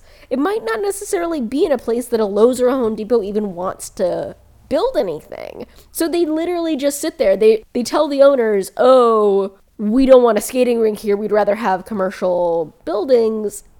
But then the city councils don't actually do any of the work to fill that with anything. So they just close it for no reason. And I think one of the more impressive things of the movie is kind of like you said, with nailed it. Like it's filmed over a long period of time, and they travel all over the country documenting these like blighted, unoccupied skating rinks that used to be like you know these com- communal hubs that are just like empty and falling apart. Yeah, I think um, one of the directors that was her. She was she's MFA, or maybe just for her undergrad. She traveled across the country. I believe it was Dyana Winkler. Uh, she traveled across the country doing a photography project where she photographed all of the closed skating rinks in America, and then from there got drawn into the active ones and the still living ones, and drawn into that culture that way. Um, because skating rinks always have great names and they always have great signs, and the buildings themselves, because they have to be shaped a certain way, kind of each have their own strange, unique look. Despite you know they all have to be a warehouse essentially, but like some of them are like airplane hangars where it's completely curved in like an arch. Some they make look like castles. Like they always have weird shapes. Yeah, it's almost like Coney Island, like uh, novelty, like amusements. Yeah. And because they were all built individually, because there was no, there was very few national chains of skating rinks. Every skating rink looked unique. Every owner picked a slightly different design, which made them really cinematically Yeah. impressive. So then it becomes like this active fight to keep this culture alive through the few people who travel the country now to the few rinks that are open. You know, plan these like once a year trips, like plan their whole year around, like leaving to go to Chicago for like the adult night meetup up there or something. Yeah, they they're essentially like cons, like for comic books, sci-fi. Yeah. they they're treating them like that, um, where everybody takes turns going to each other's skating rinks to show their support. And what's really cool about the subject at hand too is like on top of all the political stuff, it's just really beautiful to watch. Oh yeah, all the different types of skating. Like every city just had like such cool stuff. Like some people really focused on jumps and leaps and fancy footwork and moving really fast. Some people did like the the chain whips where you all hold hands and then you like try and whip the last person off by flinging them. Um, some people did square dancing. Some people did a lot of stomping and flips. I believe the Chicago one was the JB culture. Is that correct? Where uh, they use about a bunch of samples of James Brown music. That's where JB comes from. Yes, Uh, they were. Yeah, they were the James Brown ones. It was just really funny. It reminded me of Bounce in New Orleans, which is based off of these like two sampled drum loops. To have this entire genre of music uh, that's based off of just James Brown breaks is like really funny to me. And because of you know those like motion smoothing camera rigs they have now, the cinematographer is able to skate alongside the participants and like film them as they glide around the rink. So you're not just like at a distance watching them from the wall. You're sort of like up in their face and like skating along with them and has this like really cinematic beautiful movement to it as well. Uh, so it's not just like this dry political documentary about you know black culture being policed out of existence, which it is that as well. Yeah. But it's also this beautiful cinematic like piece of like watching people keep this like very niche culture alive in movement and it's really just beautiful and just really well done. Yeah, because again, they they did the micro really well. The individual stories they tell. There is a single mom who is you know trying to keep her kids out of trouble. Um, when one of her sons commits a burglary, she turns him in because she would rather he be in jail than getting shot. Like, and when her skating rink, when the Compton skating rink gets shut down, like. You can see something die in her because, like, that's what kept her sane. Like, Yeah. she was one of those people who was there during the time of the Bloods and the Crips, and the only place they could not fight each other was at the skating rink. That was the truce. And you know, there's a this military couple who live in like North or South Carolina who are trying to convince this very white skating rink to let them do one adult night once a month. He was like, Like- basically like people will travel here if I can do it a few times, like promote the event, like give it some time to develop, and people will travel from other states to skate at your skating rink because there's not a lot of places for this anymore. Yeah, and he's just the white owner's just so incredulous. He's like, I'm willing to do it because, like, you know, we might go out of business. So I guess if y'all can just like come here, sure. And then one of the other profiles was a Chicago family-owned skating rink that, by the end of the documentary, did close. That was one of the few black-owned ones. Yes, it was one of the entire few black-owned Yeah. ones in the entire country. And pretty much what happened to them is the property tax went up. And they owned the building. They were making enough money to get by, but the property tax went up. And they were like, look, we empty the quarters out of the lockers. We take our till at the end of the night. You know, we repair our own skates. We do everything we can to be frugal, but it's it takes a lot of quarters to pay a $25,000 tax bill. Yeah. I, I thought this one was really impressive. It won the Audience Award, Best Documentary, which I thought was, you know, I would have voted for it if I was there to vote for it. We watched that one on a screener. So, yeah, that one and The Gospel of Eureka were both very good. United Skates.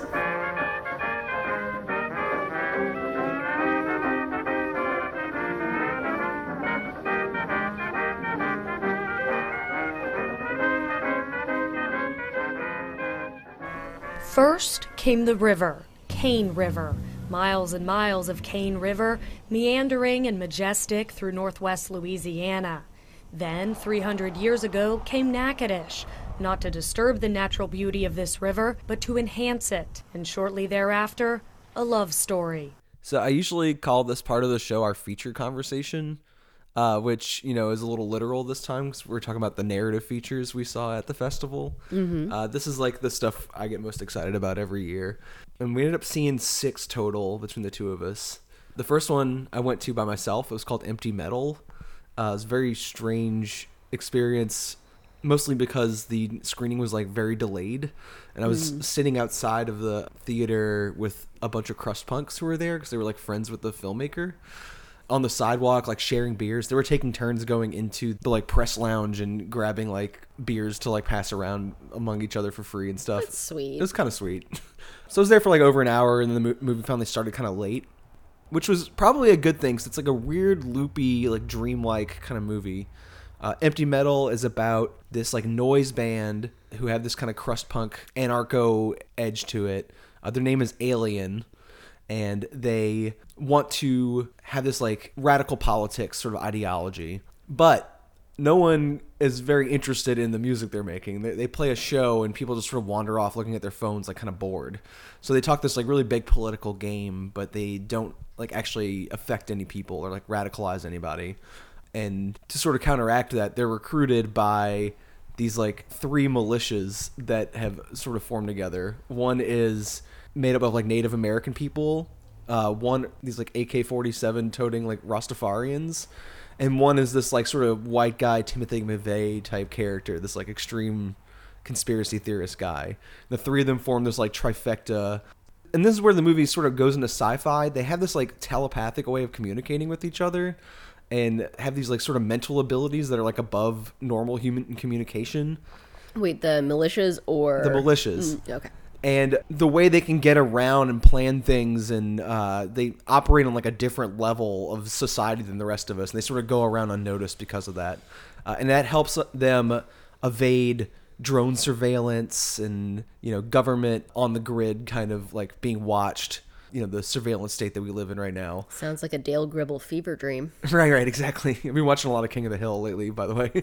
Um, so they get recruited by these three mysterious militias to assassinate real life people. It's the men who have murdered young black men, you know, like Eric Gardner and Trayvon Martin and people like that.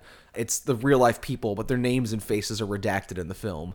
So, like, when they go show, like, the cop who killed Eric Gardner, his face is blanked out but you know who they're talking about. Mm-hmm. And the movie shows these like simulations of the real life news events on these like computer like screensaver level CGI. So like the Sims News, where they use like SimCity to like recreate news stories, that thing. Exactly like that. Okay. Those are always really weird and creepy. Yeah, very creepy. And they like do like fake drone surveillance and they have like real life footage of like the Keystone pipeline protests and stuff mixed in there. So it's got this weird kind of collagey vibe to it. And the political point to it's very strong. It's like, why hasn't someone killed these people. like the judicial system has failed in bringing these people to justice for executing black men without any justification. Yeah. But we know their names and we know where they live. We know what they do for a living. They're not, not hard to find. Like They why? committed a lynching. Why shouldn't we? yeah, where's the mob justice for them? So there's a really good like satirical point there of like these punk bands who are talking this big like radical politics game but not actually doing anything and then they get recruited to actually do something which is like this like violent assassination of these like real life public figures. I thought all that was like very strong like bowled me over almost like wow that takes a lot of guts to just like lay out that burn it all down logic. Um it it reminded me a little bit of born in flames where they're like calling for like an active violent taking of arms. I think even at the end of Born in Flames, which is like an '80s movie, they like advocate for blowing up the uh, World Trade Center, um, which is crazy. Because it's a sign of like Western capitalism and stuff. The whole premise in, in Born in Flames is that it's a post socialist revolution uh, and everything's better in America because we, we have socialism, so every man is equal. And then all the women go, well, actually, every man is equal, but not every woman, and especially not every black woman. So maybe we could address that. And then, you know, the different factions within Born of Flames obviously are competing with their versions, but one group definitely is going towards the violent takeover. I think both of those are about like political complacency, right? You're supposed to like feel comfortable. Yeah, one group of women who are, you know, white and college educated, have very pretty fluffy 70s hair, are saying, hey, let's work within the system. System's been pretty good to us. Let's work within it. And the other group's like, ah, you know, the system actually has not been good to us. So, And it also reminded me of that movie Nocturama last year, that French film where like these beautiful hip teenagers like walk around Paris in these like nice clothes and then they blow up all these like financial institutions and then sort of watch the world crumble from inside of a mall. Uh, and it feels very like empty. You know they're expressing some sort of anxiety They about the modern you. world, but Yeah. the movie doesn't make it easy for you to understand why they did it, like what their motivation was. And it doesn't go out of their way to condemn them either. It's like yeah, just no one gives a presents it as speech laying out why they did what they did. The kids pretty much don't say anything. There's no explanation of how they know one another in the first place. Like, they just come together kind of anonymously, plan these coordinated terrorist attacks. Those happen, and then they hang out in a mall dancing. And there's so many like clothes. recent like bombings and shootings in Paris that like mirror what happens in that film too. So it's like really Mm-hmm. uncomfortable that there's no you know, moral condemnation of like what they do. Yeah. So I really like Nocturama a lot, and I love Born in Flames. Mm-hmm. Empty Metal should be up there for me as well. And it is like a micro budget production, just sort of slapped together, the way Born in Flames was, you know. Yeah. But you know, it, it really didn't do it for me on the whole. Like I really respected the political like audaciousness of it and the sort of like multimedia like approach to telling the story. But there's just like so many like jokey inside humor, like crust punk things. Like it feels very sketch comedy in some Mm-hmm. parts. Where I feel like Nocturama leans into this like eerie beauty of the violence. Yeah, like when they make the gold leaf Joan of Arc burn Yeah. using like a liquid propellant of some kind. And it's just gorgeous watching this solid gold looking statue like wreathed in flames just dancing across her face. Like they took a lot of time on those shots and like slowed them down so that you could watch that. And Empty Metal will be eerie, but then it'll like sort of cut away from the eeriness to this like jokey punks, you know, who can't cook eggs correctly or like clean up after themselves. Do you think that was perhaps a way to soften the extremely, you know, Yeah. the extremity of the political uh, action that they were suggesting? To like maybe be like, hey, we're, we're advocating for assassination um, of public figures now, but hey, Krusties can't cook eggs. It's hard to say because they never back down from that direct political action being advocated for. Like that still remains constant throughout. Uh, they don't soften it that way, but I guess yeah, there's a lot of heavy themes, so maybe they're trying to lighten up the mood and make it seem like they're not humorless. Yeah. But I, I don't know. Born in Flames also that one moves very quickly and doesn't go into the eeriness either.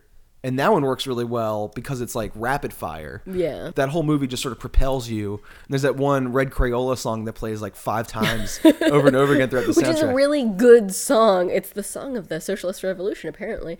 But yeah, they only play that one song, which is So weird in a movie to only hear one song. No, they play a few others. There's a song from the Slits and there's a Jimi Hendrix song and stuff. But, But, you like, only you- remember the, the Red Red Crayola Cra- song. yeah, 'cause you hear it, like, five head. times. But you know, Born in Flames by the end, I'm like antsy. Like I want to go outside and like knock something over. There's like an energy to it. Empty Metal is a little slower and goes in for more of that like eerie sci-fi. Like, isn't this a weird plot and almost like this like dream-like sinking into this like weird world they've built, but it doesn't lean into the eeriness the way Nocturama does either. It feels kind of halfway between the two hmm. points, and then it has all this like kind of sketch comedy that sort of like muddles some of the messaging. So I don't know, kind of a mixed bag, but obviously very fascinating, like extreme material. And it was kind of cool seeing it like late at night with a bunch of like rowdy kids. So It's just fun hanging out with crust punks. yeah, yeah. I don't know, they were kind of adorable, and smelly. I mean, yeah, that's right. They're adorable and smelly. So yeah, the, if the thematic territory of that speaks to you, I you might even enjoy it more than I did. But you know, on the whole, I wasn't like as in love with it as I wanted to be. It was it was fine. Okay. Well, you know, we can't love everything at Film Fest. Well, I will say, like usually, like once a year, there's like one or two films that I really did not enjoy at all. I don't feel like I had that experience this time. I enjoyed everything, either like mildly or a lot. yeah, I feel like we've done a, a pretty good job now. We've learned how to pick stuff Self-selection, better. yeah. And then also, I think, you know, they're working so hard at Film Fest to select stuff. Mm-hmm. They're being as thoughtful as possible with their selections, trying to balance the desires of the, uh, you know, maybe more conservative and older donors who made the Film Fest possible with things like Green Book. And then, you know, all the weird stuff that we really want to see. Well, the next one was a very pleasant surprise. Oh, yeah. This one's called Pig Film. Um, it's about an hour long. So it's a little on the short side for one of the feature lengths, and so as a result, they also paired it with a short. yeah, which we talked, about, earlier, The Golden People. Recently, I was talking about Dirty Computer with somebody, and apparently the like Academy requirement for like a feature film is only like forty something minutes. Oh, So like a 60 minute movie counts. And you know, they used to have those like double bills back in the 50s and 60s for like drive-ins that were like two sci-fi features like and they'd be about an hour a piece. Yeah. I think more movies should do that. Like yeah, that no, I like a seventy-minute movie. A Oh, that's seventy-minute movie is nice. And this one was a pleasant surprise because it was like free in the middle of the afternoon and there's like no one really there. And I think it was the world premiere. So it was like kind of an odd experience. Like, oh, am I just sort of walking into this like unimportant like micro budget oddity? yeah, I almost didn't go. I think that was like uh, the day after we had done a lot of work, and I was kind of tired. And I read the description; it sounded kind of like industrial sounding. I didn't know if I'd be interested in it at all. So the name of the movie is Pig Film, and it is very industrial in a literal sense. Uh, it's this black and white, grimy aesthetic. It reminds me a lot of early '90s, late '80s stuff like Tetsuo the Iron Man and Eraserhead, whereas it's like black and white, harsh contrast, like muck.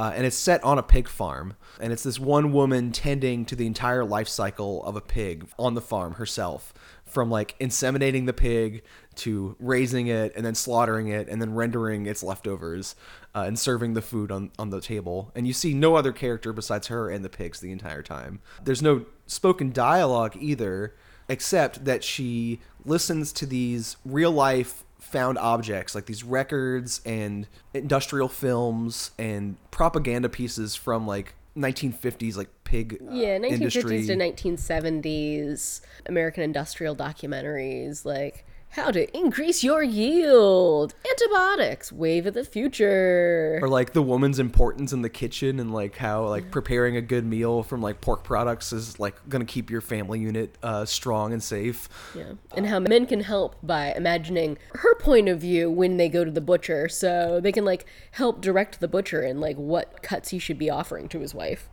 And then the woman watching these things and tending to the pig farm, when she's out doing her daily tasks on the farm, she starts singing exact snippets of text from these like industrial propaganda pieces about like the importance of antibiotics or like serving food to your family. And she sings in this operatic voice over these eerie synth scores. Mm-hmm. And it's just all this like very eerie like a really grimy nightmare. It, it's like a little punk tarkovsky movie. It's like stalker but like really quickly moving and has like a point to it Yeah, that's the thing. I loved it because it was like Stalker, but it didn't take like a quarter of my lifespan to watch it. it was great. And uh, they had the director for a Q&A, and the first thing they asked him, like, why did you make this movie? He's like, oh, you know, we're big Tarkovsky fans and such and such. And we're like, oh, yeah, Yeah, obviously. obviously.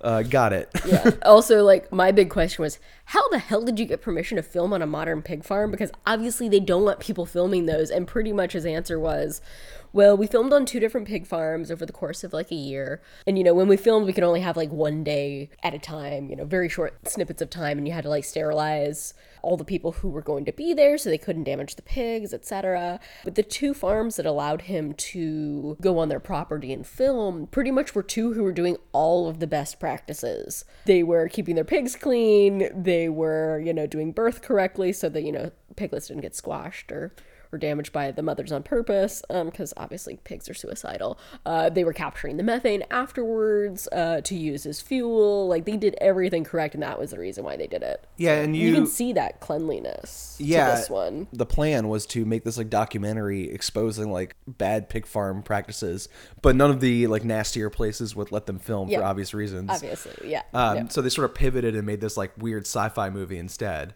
And the sci-fi aspect is that she's sort of over time assumed to be the last living person on the planet, and then maybe not even a living person. Like there's just something odd about who she is. And like, why is she going through the trouble of farming all of these pigs? Like, entire barn full, like hundreds of pigs just alone for no reason. There's no other humans. Like, who's eating these pigs? No one. Yeah, She's not even fa- eating them. How far into the future is this? Has it been like hundreds of years her, of her raising these pigs by herself? Like we have no generation idea. after generation. And another thing about it is, and this is where like that grimy quality comes from. The entire movie was shot on Expired film. stock. expired film stock. Yeah. or donated. Uh, they did, I think, a Kickstarter to help fund this film. Um, the director is a professor uh, at what was it? Was it Duke? I can't remember.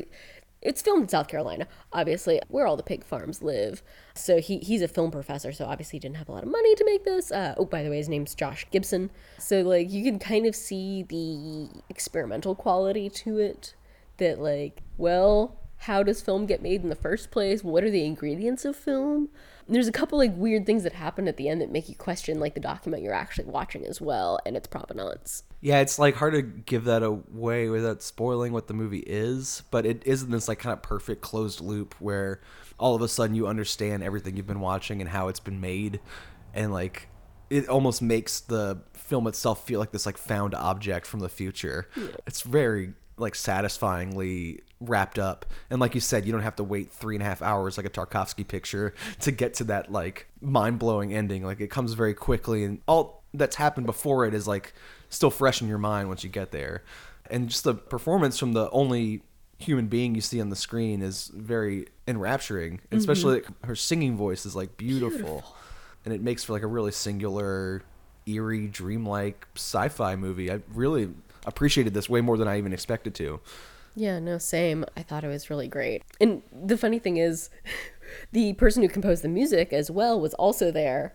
And so they did not seek out a person of color to be the lead. They did not seek out necessarily a person who could sing to be the lead. But it just happened that uh, a woman who was a parent at the same school where the director's son went, like, was one of the people they knew, and they were like, "Wait a minute, you could could you be in this?" And it was just like what like magical happenstance that like they tried to make a documentary exposing nasty pig industry. They had to pivot. They found a woman who could sing like that. She happened to like be a parent like that they knew. Like all these like little things had to have happened for this to work. And it was inspired by like a workshop that had taken place at the college where he was like teaching. It is Duke. I looked it up just now. Okay, yeah, at Duke. So like like a technical like film like workshop that he had done. It's just like so many little things had to come together to make this little film. Yeah, and her like racial identity as like a black woman does raise a lot of like other questions about like who's working farms and like the different like class levels of people who work in these industries and stuff too. Even though that comes up naturally and it's not necessarily part of the text, it's just something you think about more as the film goes along. yeah. And again, it was completely unintentional on their part. It's just like that's just how it happened to get cast. especially when she's watching those like super white like 50s leave it to beaver like industrial uh film strips and slideshows Also, I really just like the idea of like physical media outlasting society. Uh, yeah, that this is her only like clue to what humans were like. yeah, she's like learning human behavior through And these language. like relics. Yeah. very powerful stuff. I can still conjure a lot of images from it, uh, Mm-hmm. it even it being like two months ago. Well, the next movie we saw is another like visually striking piece. Uh, it's called Chain for Life. Uh, shares a title with a 1950s crime thriller, you know, court case procedural starring the Hilton sisters, who were the conjoined twins from Vaudeville and from Tod Browning's Freaks. Chain for Life is a sort of riff on the concept of Tod Browning's Freaks and like how disfigured and disabled people have been represented on screen in Hollywood since the 50s or like since, you know, the inception of Hollywood really. Uh, how people with like facial scars or facial disfigurements are sort of automatically assumed to be villains or, you know, sideshow characters for us to gawk at. Or tragic figures of nobility who will gladly sacrifice their pathetic lives in order to save a, a much more noble creature than themselves. Yeah, and these themes are discussed at length throughout from like the beginning to end. It's a sort of piece that wears its themes on its sleeve mm-hmm. and mentions a lot of these things almost as if they're talking about blackface, like someone starring as a wheelchair bound person or with someone with like a facial deformity. They are performing as a disabled person instead of like actually casting someone who's lived that it's it's very like evocative, sort of the same way as like Empty Metal It doesn't pull any punches thematically. This one really pushes its political agenda every chance it gets, but it's also a comedy. It's a satire set on a Hollywood film production. Jess Weixler, who was the main girl in Teeth, the uh, Vagina Dentata horror film from a few years ago, or, or maybe a decade ago by now Yeah, it's kind of old. she stars as this like Hollywood actress who is I want to call her like a Jennifer Lawrence type. Like she's young but she's like super famous and she takes this genre film stepping down from like her usual thing uh, to work with this European director who's making his American debut. And so it's supposed to be this like really highfalutin artsy fartsy thing. But actually he's making this like really slimy sort of recreation of famous monsters era like Universal Pictures. Yeah, like uh, it's a period piece. The film that we're watching is set in modern day, but the film that she's making is a 1950s, 1940s mad doctor set in an asylum type horror film. and she's m- playing a woman who gets blinded in the film and plays blind. So that's part of the gimmick is that she is like this respected able-bodied actress who's playing disabled and getting a lot of accolades for it. At the same time, a lot of her cast and coworkers on this film are people who would have been in Freaks in the 30s. You know, there's conjoined twins. Uh, there's a man with gigantism, and then there's Adam Pearson from Under the Skin, who is her co-star, and he has neurofibro fibrom. Oh, it's hard to say. Neuro- Neurofibromatosis. which is a disfigurement where the body keeps making tumors. So there's just this unchecked growth, which creates obviously some physical difficulties for him during filming, creates a lot of, you know, social difficulties for him within the film. and a lot of people assume that he's going to be this like strong presence because of this like striking image he, he makes if you've ever seen under the skin you remember what this guy looks like he does have a very particular image uh, just a presence in the room but he's also this like just sort of unassuming meek man he's not the character he's playing is like not a very good actor you know he's kind of nervous and shy doesn't really know what to do with himself but he's got this wry sense of humor and he can make people laugh He obviously only got cast by this German film director because of his physical appearance, not because he had any particular drive to be an actor within this film. He's now acted in two movies. I'm kind of assuming he probably kind of wants to be an actor. And then what you see in the um, movie is that on set there becomes another hierarchy differential subdivision of like all the people with deformities and disfigurements are you know siphoned off to this one place and then the rest of the cast and crew all the able-bodied people go to this like nicer part of production and have their own quarters where they're like sectioned off. Yeah, essentially the segregation is explained that the hotel where all the actors are staying is not ADA compliant, and since some of the disabled actors need accommodations, it's better for them to just stay at the actual hospital where they're filming because the quarters there are going to be a little more conducive to their health and pretty much in solidarity. All of them, whether they need accommodations or not, decide to stay as a group. Yeah, but at the same time, it's it's like a convenient excuse. Oh yeah, no, they never they never invited them to the hotel to figure out, you know, like how not ADA compliant this place is, like exactly what ways it would be difficult for some of them to use. Like they don't even bother to ask. They're just like, "Oh, well, this is already a hospital and this is where you guys belong. You guys belong in a hospital. So here, you just stay here." and they even make like this very casual excuse, like, "Oh, a lot of them work for the circus, so they don't. They're used to like sleeping in small quarters together anyway." Whoa. uh, so yeah, very fierce like Hollywood satire stuff. Reminded me of um, Beware of a Holy Whore, which is a um Fassbinder movie from the '80s or maybe late '70s. That's like a very like mean spirited like anti Hollywood satire. And then there's like romance between the two leads. That's kind of hard to tell what's going on because the reality of the film starts breaking down, and it's hard to differentiate between the film they're making and the film we're watching. Like the two realities start mixing in this really confusing way. There's like also like constant radio reports of a slasher in the area. Yeah. And they keep saying he's a disfigured man, but they don't describe what the disfigurement is. So then there's a lot of suspicion on the actors they brought in. And you can't tell if that's real or not. You can't tell if the main character is in any danger. and we never get to see the killer even at the end and i think what that's doing is it's playing with our anticipation. Like we keep hearing there's a killer with a hideous facial scar. So we kind of have like a desire to see that. And the movie's like poking at that. Like well why do you want to see that disfigurement? Why like what are you to- getting out yeah, of that Yeah, what do you need? What do you need that for? right. You already heard that they have a scar. Like, so i really liked this. I thought it was great. Uh, what what was your like overall impression of chain for life? I liked it. Uh, I thought they tried to have it both ways, where they could be like, "Hey, hey, look at these freaks," and then also be like, "Hey, you're not allowed to call them that."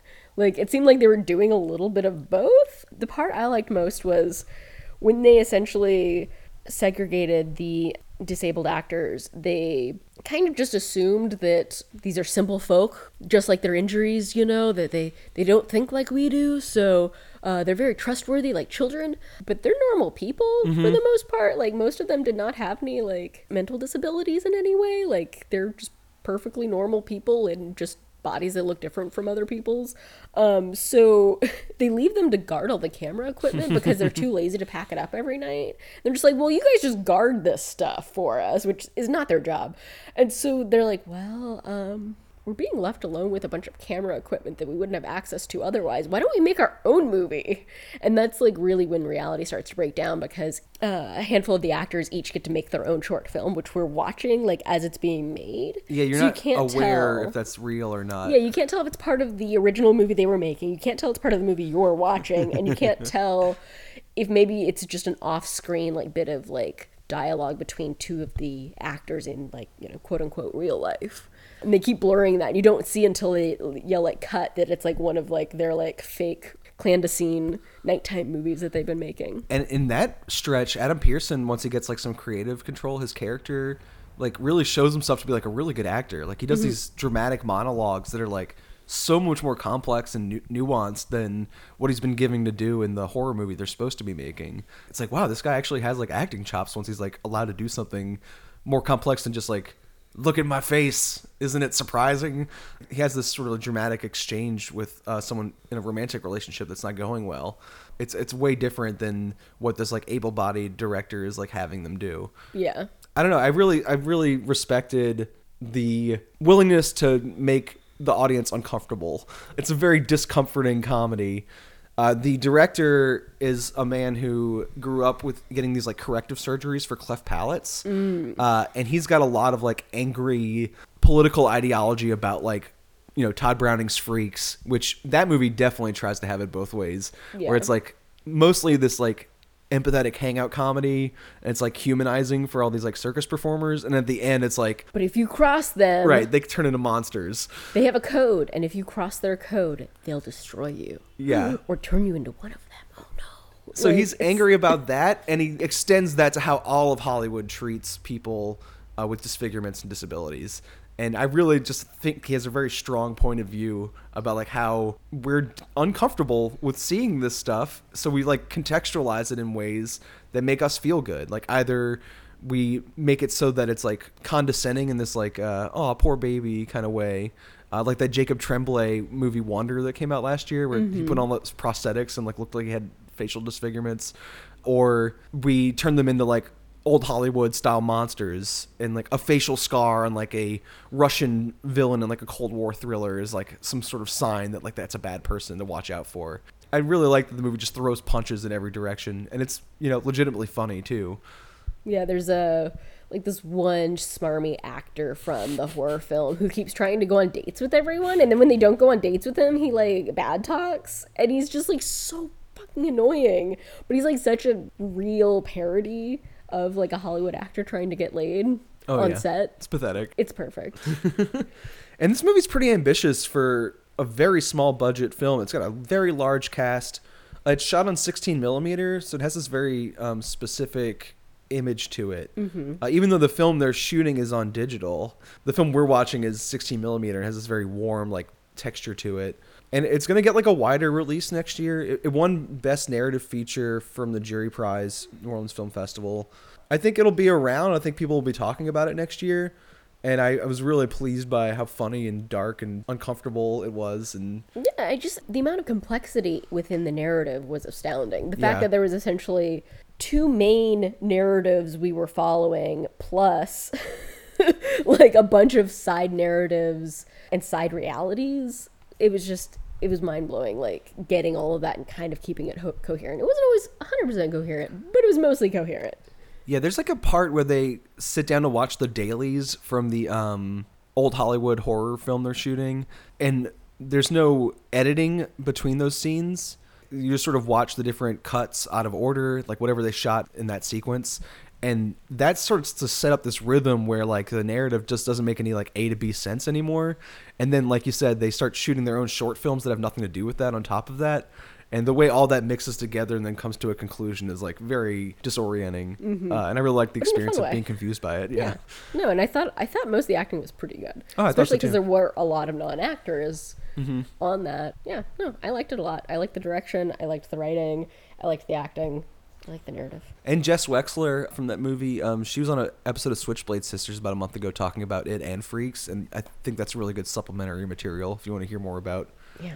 I mean, we'll always recommend info. Switchblade Sisters, Oh, though. great podcast. Please go listen to it. I mean, listen to us, but also go listen to them. So those first three features, Empty Metal, Pig Film, and Chain for Life, those are all very like ambitious, weird stuff. Like that's the stuff we really go out of our way to look for. Mm, Yeah, because it's stuff that's less likely to get a distribution deal afterwards. But most stuff you see at festivals is like more tame and like well behaved. I, I think Jules of Light and Dark, that's the next film that I saw by myself. This is more what I think of as like Sundance Festival, like small time dramas. Jules of Light and Dark is about this like 20 something lesbian who gets into a car accident after a rave with her girlfriend and has to go through like physical therapy to, to come back from it. Um, and she's sort of helped by this man who discovered her after the accident and uh, brought her to the hospital. And he's a 50 something closeted gay man.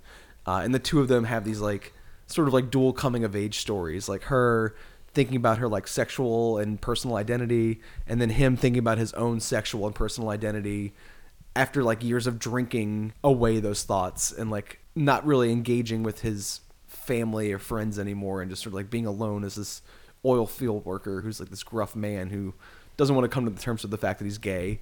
And you know it would take a little bit of work and courage to like be open about that.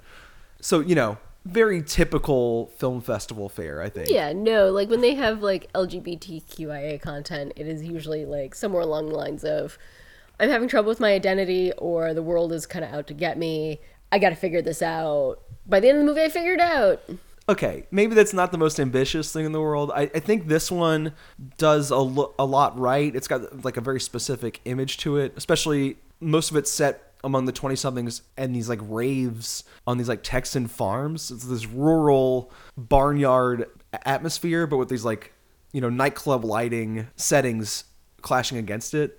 So you have these like disco lights and DJs and stuff with like, you know, a horse eating hay like right off to the side. So there's like a specific aesthetic to that.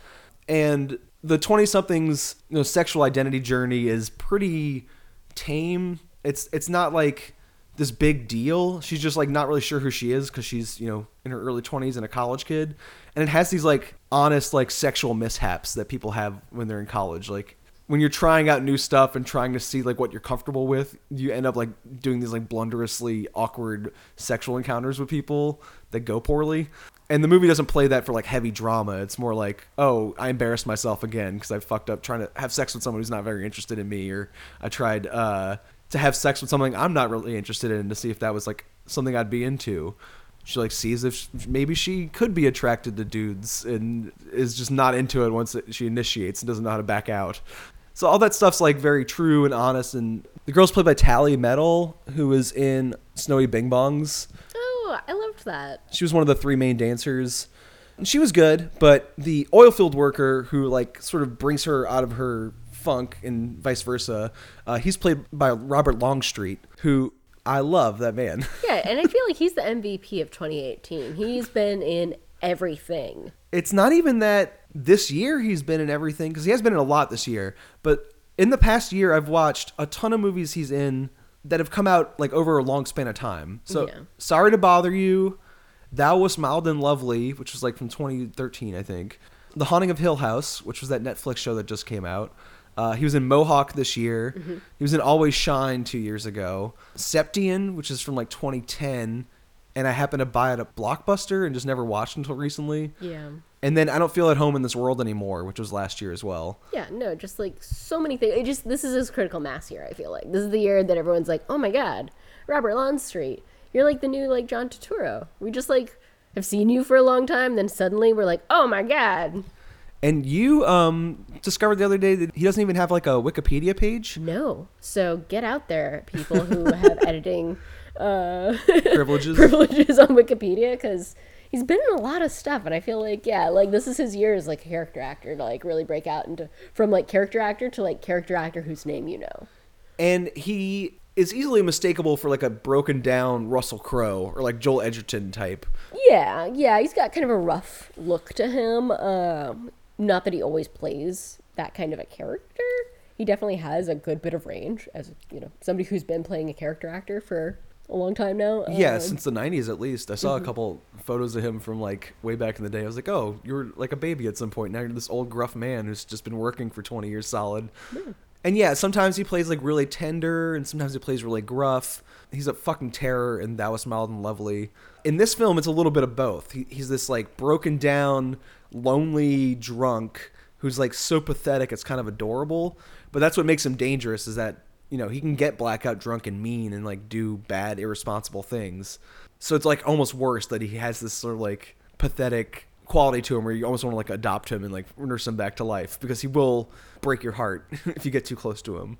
yeah, Overall, uh, Jules of Light and Dark, you know, kind of like a standard indie festival release.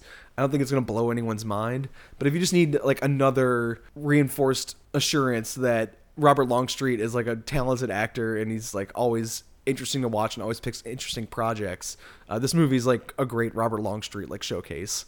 And I've fallen in love with that man over the past year. So it was like fascinating to walk into a theater not even knowing he was in the movie and then he was like one of the main leads which is pretty rare for him I mean, again, he usually plays like the caretaker, Yeah. or the farmer. right go see it for him. Uh, the next movie has a lot more interesting contextual stuff to it. It's called cane river. It's a movie that was produced locally in natchitoches and in new orleans in the 80s uh, it premiered in new orleans in 1982 and then has not been officially publicly screened since then until the festival this year. Chaz Ebert was there for the uh, event Yeah. because she's helped fund the restoration of this film that's been lost. They lost the negative and it wasn't found till 2013. So it survived Katrina somewhere here in New Orleans in like some junk shop. And someone like looked at the name on the can and was like, that seems familiar. I kind of remember there being a movie called Cane River. Let me go bring this to someone. What? it's like such an unlikely thing to happen for film, especially here in New Orleans because I work with microfilm for a living. And all the microfilm I work with is now rapidly deteriorating because it got submerged in water during Katrina. Obviously, this film was not submerged. This film was kept somewhere else. But all the places you would keep a film where it didn't get submerged during Katrina would be like an attic, and an attic is equally as bad for film. So, like, I don't know how it survived, honestly. I really want to know the story of what happened to it, but nobody knows exactly what happened to that film until it resurfaced in 2013. And I know the funding is part of it, but Mm-hmm. like it seems like the restoration process has involved a lot of work. Mm-hmm. Uh, so the film might not have been in like pristine condition. Yeah, they did say that what they had at the moment, they had not restored the soundtrack. They were just using the soundtrack that was on the film. It was encoded into the film. They did not pull the like, you know, reel to reel tapes and all that kind of stuff to redo the soundtrack. So I mean, you could hear some of the flaws. Pops and it topped out a lot. Yeah, it topped out alive. It was really, really tinny, really treble. and even the movies like Journey to Being Lost was interesting too. Like Mm-hmm. it screened here in New Orleans, and Richard Pryor was here filming some film in Baton Rouge, and he came down for the premiere of the movie, and he was gonna help the director um, Horace B. Jenkins, who like wrote and directed and produced it by himself, to shop it around for like official distribution, and Jenkins died before that happened. Yeah. It was pretty tragic, honestly. right yeah and the movie could have been a big deal it first of all it's like an independent film that was shot produced funded directed starring an entirely black cast and crew. which is crazy Yeah. even now that's like very rare Yeah, and it, that was a thing in the South, and that was a thing in New Orleans. We used to have a black film industry, but that was mostly during the silent film era. Uh, it kind of died out by the 1920s, 1930s. All the New Orleans based film companies shuttered, all of the African American only film companies shuttered. So that like was lost for a long time. i think Kino Lorber has a uh, box set called like early African American cinema that's uh, like about those kinds of productions. Mm-hmm. Yeah, and there it's called was like Pioneers or something yeah. like that. Also, I think maybe something weird put out like back in the VHS days, put out like a lot of these like silent African films from the United States that were, you know, quality varies obviously, but they show all kinds of different things. You know, some of them are comedies, some of them are tragedies, that kind of thing. Um, but yeah, So even though this has that like larger cultural significance of like being like an American black film production from crew to cast, uh, it also is like a fiercely local production. Like this is regional cinema. You know, a lot of like touristy trips through the French Quarter in New Orleans, but even more so, a lot of stuff shot in Natchitoches with like locals and, and Cane River. I mean, Cane River. obviously, Cane River is a So it's separate. community from Natchitoches. Natchitoches is like the city, and Cane River is more the settlement up against the river that was known as a community of free people of color. one of Creole, the first, right? Creole de la couleur, whatever the French term for it was. Pretty much, these were a large number of people who were manumitted, meaning they had bought their freedom and had, under the rather lax policies of Spain, had been able to acquire land when that area had come back under French rule later. It was a little harder for them to acquire new tracts of land, um, so their growth was kind of stopped by that. Um, so more people didn't like go to that community after they left New Orleans.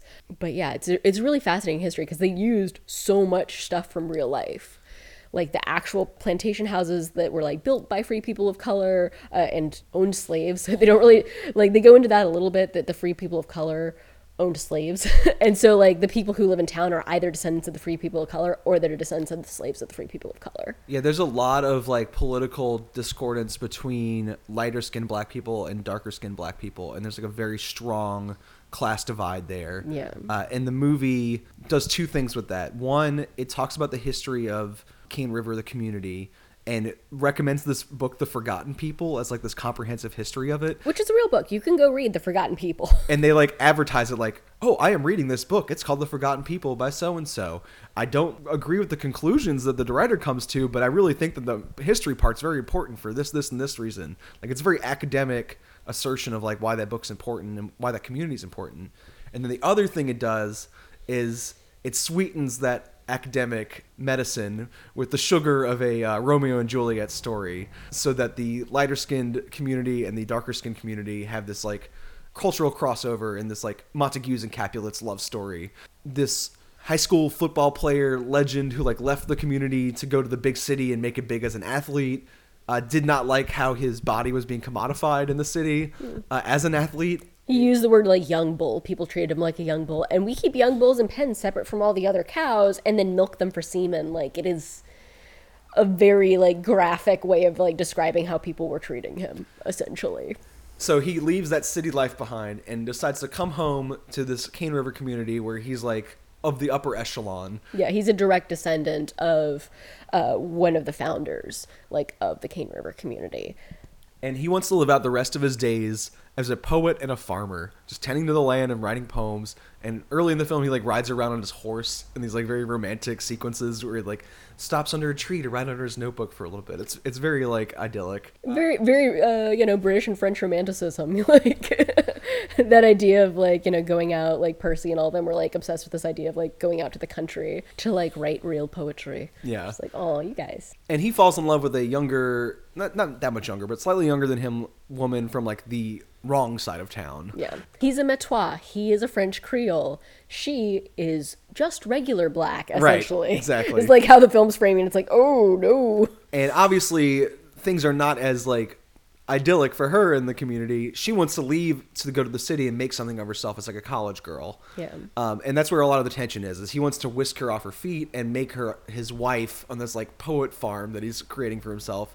And she has this more like feminist narrative where she wants to go make something of herself and have no husband keeping her in this community that hasn't been like great for her. She wants to be free to like be her own person in the world. And she like argues, like, look, like, even going back to your ancestor, like the first Metoyer, like, eventually the white husband left the black Creole woman. And she was on her own after that and had to like buy slaves to like farm her plantation. Like the men always leave. I need my own college degree to take care of myself. My daddy left. Everybody I know's daddy's left. I have to be able to take care of myself on my own. And I need a college degree to do that if you love me, you would let me go to college because you know that that is a guarantee that I will have a good life. So that's a lot of back and forth, like romantic melodrama between the two of them, right? And that's like the main narrative of the film. But then you got all the academic stuff on top of it. And then you have, because it was like locally funded, a local record label had to be called in to like help boost the uh, production costs. And they insisted that the singer, um, Philip Manuel, sing his like soul songs throughout the film. So there's like constant cheesy 80s soul soundtrack on top of all of this.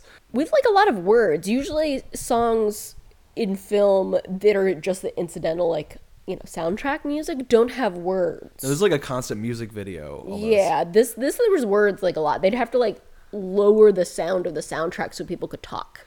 It's like, oh, okay. To the point where they're at this party midway through the film On the North Shore, like, and it's like very recognizably the North Shore. and then philip manuel shows up at the party so like the song's already playing and then you realize someone's at the party singing that song into a microphone it's like the guy you've been listening to for like 70 minutes already Kind of thrilling, honestly. i was like oh my god it was like Philip Manuel. Yeah. Oh, he's here. at that point it became like a celebrity cameo like so yeah you have this all this romantic escapism and then this romantic melodrama and then this academic purpose Yeah. that all that stuff is serving sort of like boosting the cultural significance of Cane River as a community and like what it means historically for for black culture in the south It was a dying community also at the time because, you know, people who live in close proximity to one another eventually integrate. Um, that's, you know, kind of always considered like the higher goal. But it, when that happens in Cane River, it means that the French speaking Creoles stop being Catholics, that they start going to Baptist churches, that, you know, their parish dies. and that they lose some of that culture. And it's like, well, I mean, I, I not that I'm not for integration, obviously, but I thought that both of their communities are such vital ones. Yeah. Um, you got to go to two different church services, his and hers. So like his is you know the formal Catholic church with the altar boys, and they point out that this was the first church built by a person of color for people of color, I believe, in the United States. And it's true, like that actual church. It seemed like the community is- Mm-hmm. like predates New Orleans. It predates a lot of things. Like, Pre- yeah. Um, New Orleans was an outpost at that point, you know, the world's headquarters of chattel slavery. just because of the uh, the river. mouth, Um, yeah, yeah, but I mean, they they were established in the late 1700s. Uh, this community of free people of color, the Metoyer showed up, I think, in the late 1700s, early 1800s, in the plantation house that is now called Laurel Plantation House. The name changed after it was sold to a white person. That place still stands, and that place was built, I believe, in the 1820s. And there's also like a lot of broad comedy on top of all that Mm-hmm. ac- academic stuff. Like when they go to the two churches, like you were talking about, uh, the punchline between both of them is that someone falls asleep at both services. Oh yeah, and her service is like way more lively. It's a it's a Baptist service with a full gospel choir, like some amazing gospel documentary footage, like essentially because like I, I as a white person don't get to see that very often, except for a jazz fest. And you know, it's And probably changed in the last thirty obviously, years anyway. And obviously, you know, musical styles change, so like it's a great slice of life. But yeah, both services, obviously at the very staid Catholic one, one person falls asleep. But even at the lively, rousing, uh, invigorating Baptist There's still service, there's still one person who's fallen asleep in the back row. There's always like little kids around. There's like a no good brother. Like there's always like a scene to break up some of the melodrama, some of the political content. Yeah, there's a lot of broad comedy in the film, mm-hmm. um, but it's still dark. It's still romantic, and it's just like really charming. Yeah. Like, I was a little worried at first when you first go in. It's like the regional cinema aspect of it. Like the acting was like very off-putting. I mean, none of those people essentially were actors. Yeah, it was Like, like, people all. who actually it was like the Cane River community making their appearance. I think I think the person who played uh, Metoyer, I think he is from the West Bank. Uh, he's from here in New Orleans. He's a New Orleans Creole. Yeah. And so like he was like, yeah, I never acted before, but he was a natural. But yeah, all the people in his family are like obviously reading off cue cards at first. They're like, oh boy, it's been a long time since I've seen you. like John Waters Ah. with the Louisiana accent, Yeah, it was like John Waters with the Louisiana accent. but not as funny.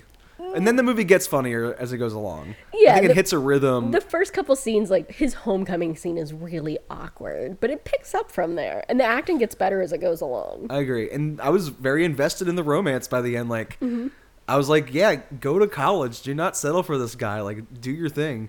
And the movie sticks to the feminist themes of that and is like commits to it. It's not like she learns a lesson or anything. No, and it, everyone calls it a Romeo and Juliet story. Obviously, Not a- that's not a good thing. Yeah. um, but this film does not end in the same tragedy. The ultimate uh, message is not that people from such different worlds can't come together. They're like, no, they can. It's okay. Like Yeah, people from different worlds out. can work it out. But the point of the Romeo and Juliet, like romance aspect of it, is more like to Trojan horse in this like academic discussion. Yeah, like the film was obviously made with the intention of educating the African American community across the United States about some of these older communities that they don't necessarily know about and can take pride in. Because the history is not taught in classrooms. History is not taught in classrooms for you know these communities, so it was a way for him to like get this message out there during the Black Power movement. Now, a lot like how we were talking about with Gospel of Eureka, you went to school in Arkansas. You also went to school in Natchitoches, right? Mm-hmm. I did. I went to a Louisiana School for Math Science and the Arts, which is in Natchitoches, Louisiana. I did not go on a lot of like we had opportunities to go on tours of Mm-hmm. you know the surrounding plantations and the community of color. I never went on any of those field trips, which I now you know deeply regret. Uh, but yeah, no, Natchitoches does have this extremely deep history. Um, there is a cemetery in Natchitoches that is the oldest cemetery west of the Mississippi. We are here on the east bank of the Mississippi, so we're technically on the opposite side of the river from Natchitoches. So you know maybe ours is older. Actually, I think ours is definitely older than the one in Natchitoches, but ours is not the oldest because there's stuff up in New England from the 1600s and stuff in the from Florida in the 1500s. But yeah, they have the oldest cemetery west of the Mississippi. They have managed to kind of keep the community intact within Natchitoches. You know, it has like this very charming frontier main street with cobbled streets. and they show off a little bit of that, like in this film. Yeah, they spend a lot of time sitting on the banks of the Cane River, which does run through Natchitoches, and they hang out in like NSU's campus, so you can see Northwestern State University.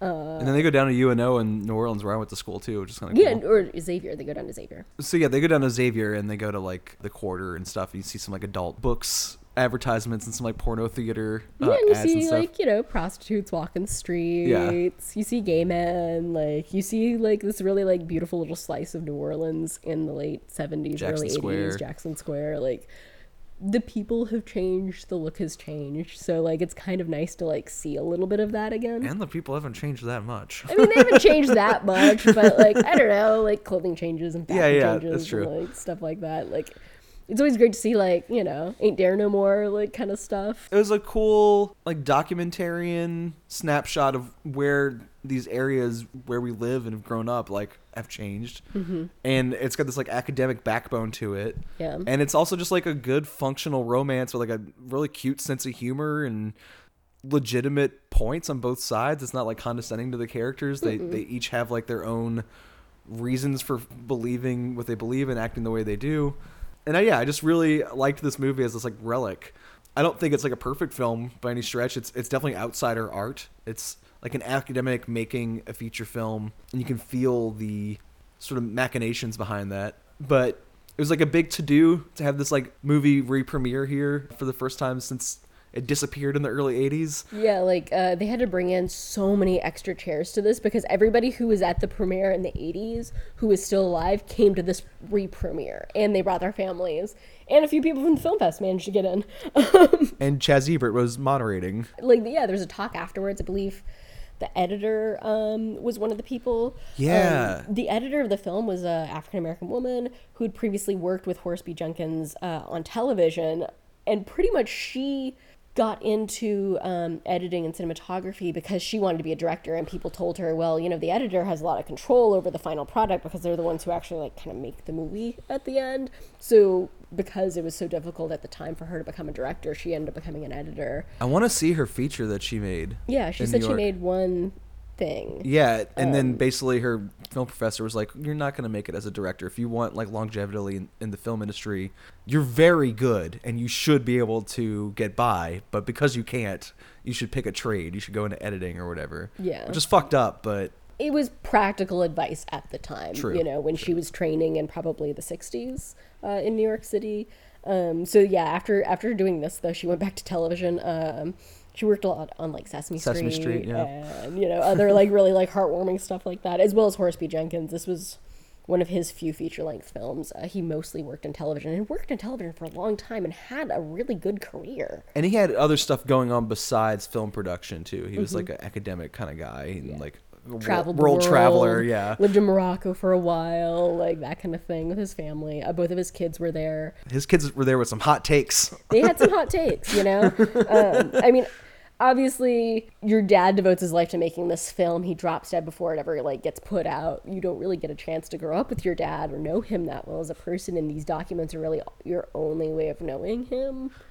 Uh, some hot takes are gonna happen. Yeah, yeah. Um, but um, yeah, I enjoyed the screening. I enjoyed the hubbub of it. We didn't do a lot of like big, busy screenings this year. Yeah, I think that was an important This one. was an important one. This one I was really intent on seeing because it is not available on DVD or physical media. At it this will point. be. It will be next year or two, I think. Yeah, I think when they finish the restoration, it will be. Um, And they're still looking for funding. So if you happen to be a big money bags person who has some like restoration funding to throw around, Yeah, and I mean, this film has gotten a good bit of press since 2016.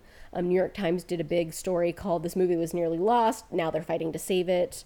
Um, it got a follow-up article a couple years later, uh, earlier this year in 2018, to update everybody on what happened with it. So I, I think it's definitely going to get out there. It's definitely going to have uh, a cultural moment. I feel like just like with Julie Dash's Daughters of the Daughters Dust. of the Dusk getting a re-release, and then you know right around the time it had a restoration and re-release, Beyonce used a lot of imagery from Daughters of the Dust in her Lemonade film.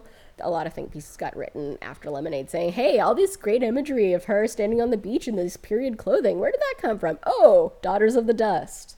I feel like Cane River has the potential to become a cultural touchstone in the same way. even Born in Flames had its moment. And I know the filmmaker was white, uh, Lizzie Borden, but Mm-hmm. um, most of the cast is black in that film too. And I'm going to talk specifically about the issues of intersectionality and feminism. right, and that movie had its its restorative moment too. I think Cane River's kind of next up on the uh, Yeah. list. I think so, yeah. Oh, and Watermelon Woman obviously Oh, yeah, also got one. a restoration a couple years back. So yeah, no, it's like it's the next big thing that we need to like fully round out the film canon. Like and there's probably tons more lost. Like, Yeah. we go to these film festivals every year, and we see these like tiny movies, like say Pig Film. I don't think Pig Film is gonna be making the rounds and like lighting up cultural lists next year. It's probably gonna be forgotten. But who's to say in like 20, 30 years, someone be like, this lost sci fi masterpiece, the greatest sci fi film you've never seen, Pig Film, you know?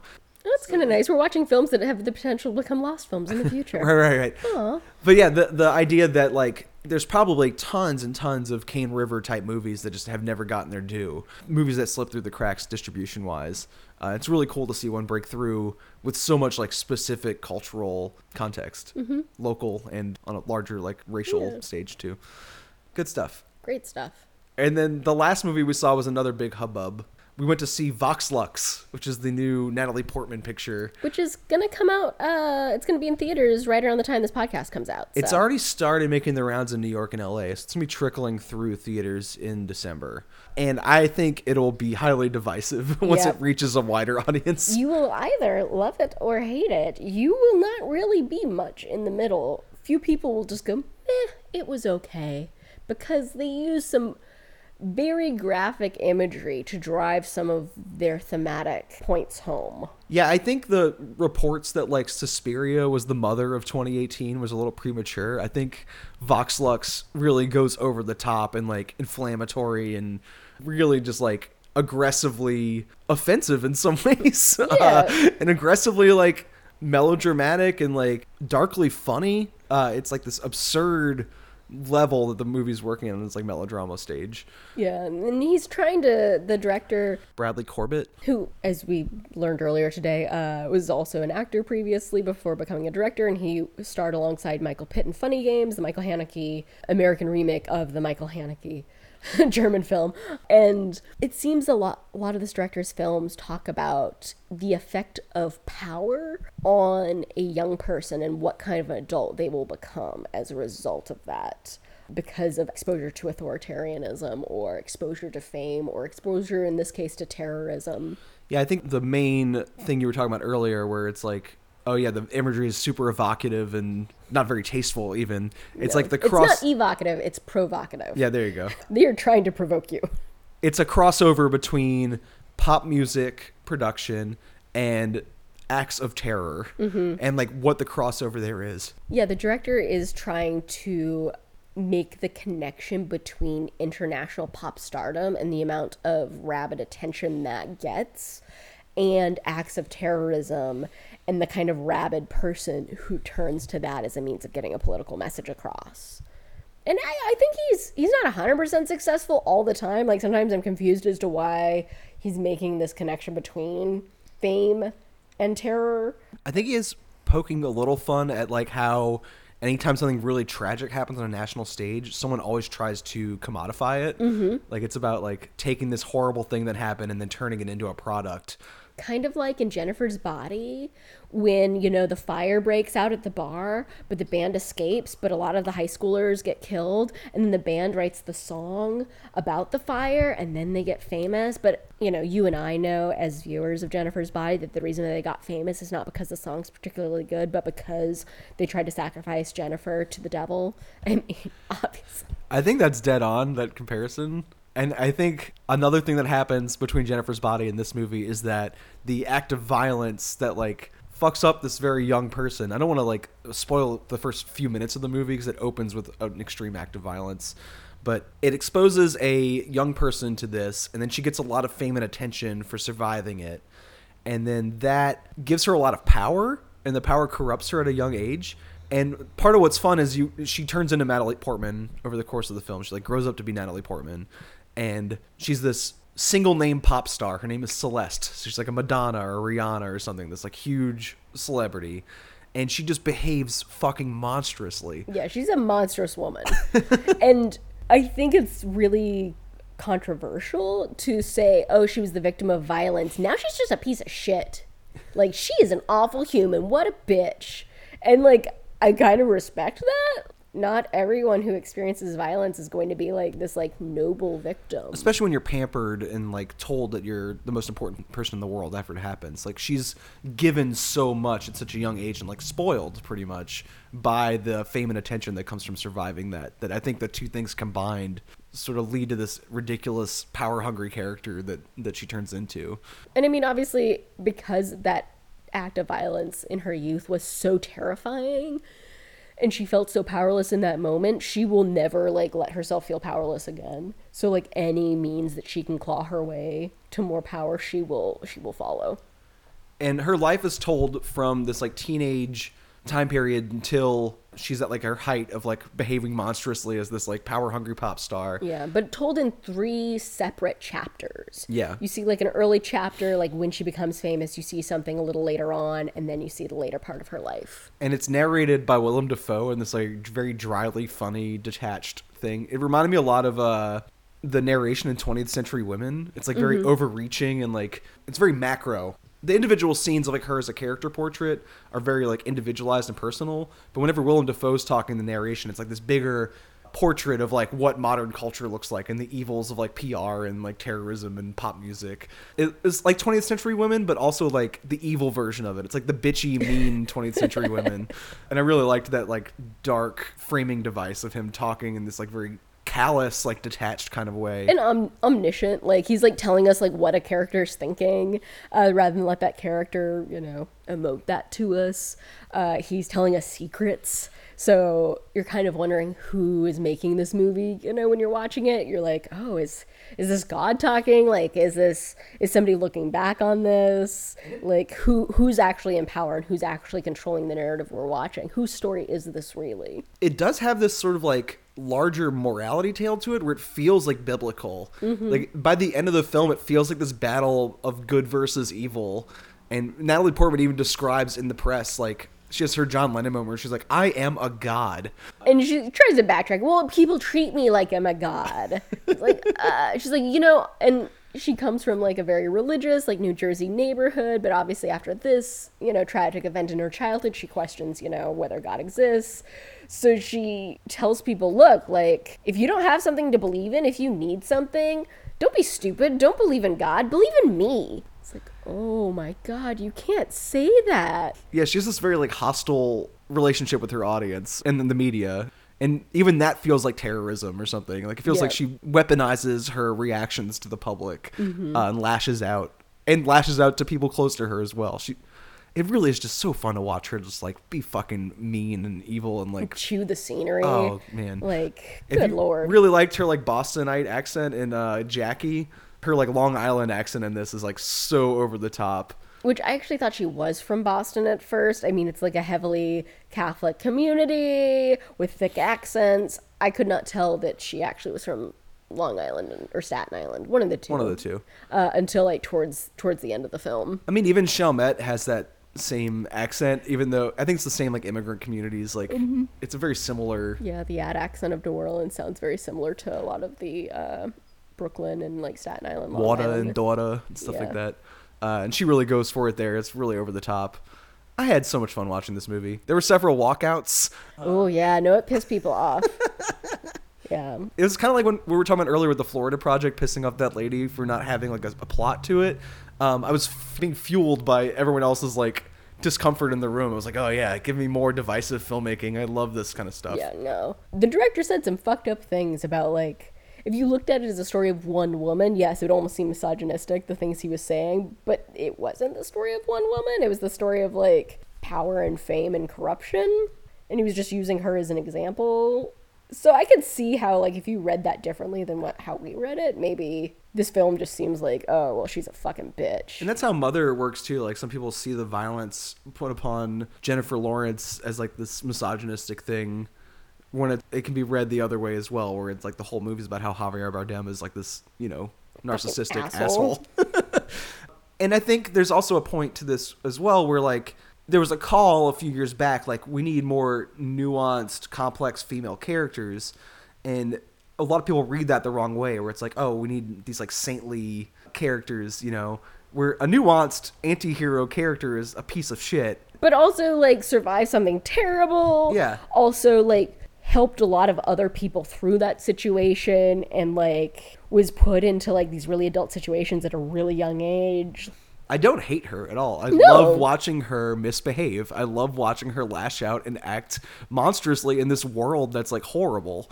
Yeah, no, like she never learned to function like a normal person because she never was in a world where she was allowed to do that. Like she never got to have a normal life. So yeah, no, it makes sense that she would act like that. like And I, I wish there were more flawed female characters like this. Like I really, I, I know Elisabeth Moss has this movie called Her Smell coming out next year. That's supposed to be another one where this woman just like behaves monstrously for like two hours. I It's think really Destroyer is going to be a little bit like that too, where Nicole Kidman's character made some really fucked up choices for like what she thought was like the common good. Yeah, I don't know though because I haven't seen it yet. yeah. I haven't seen Her Smell either.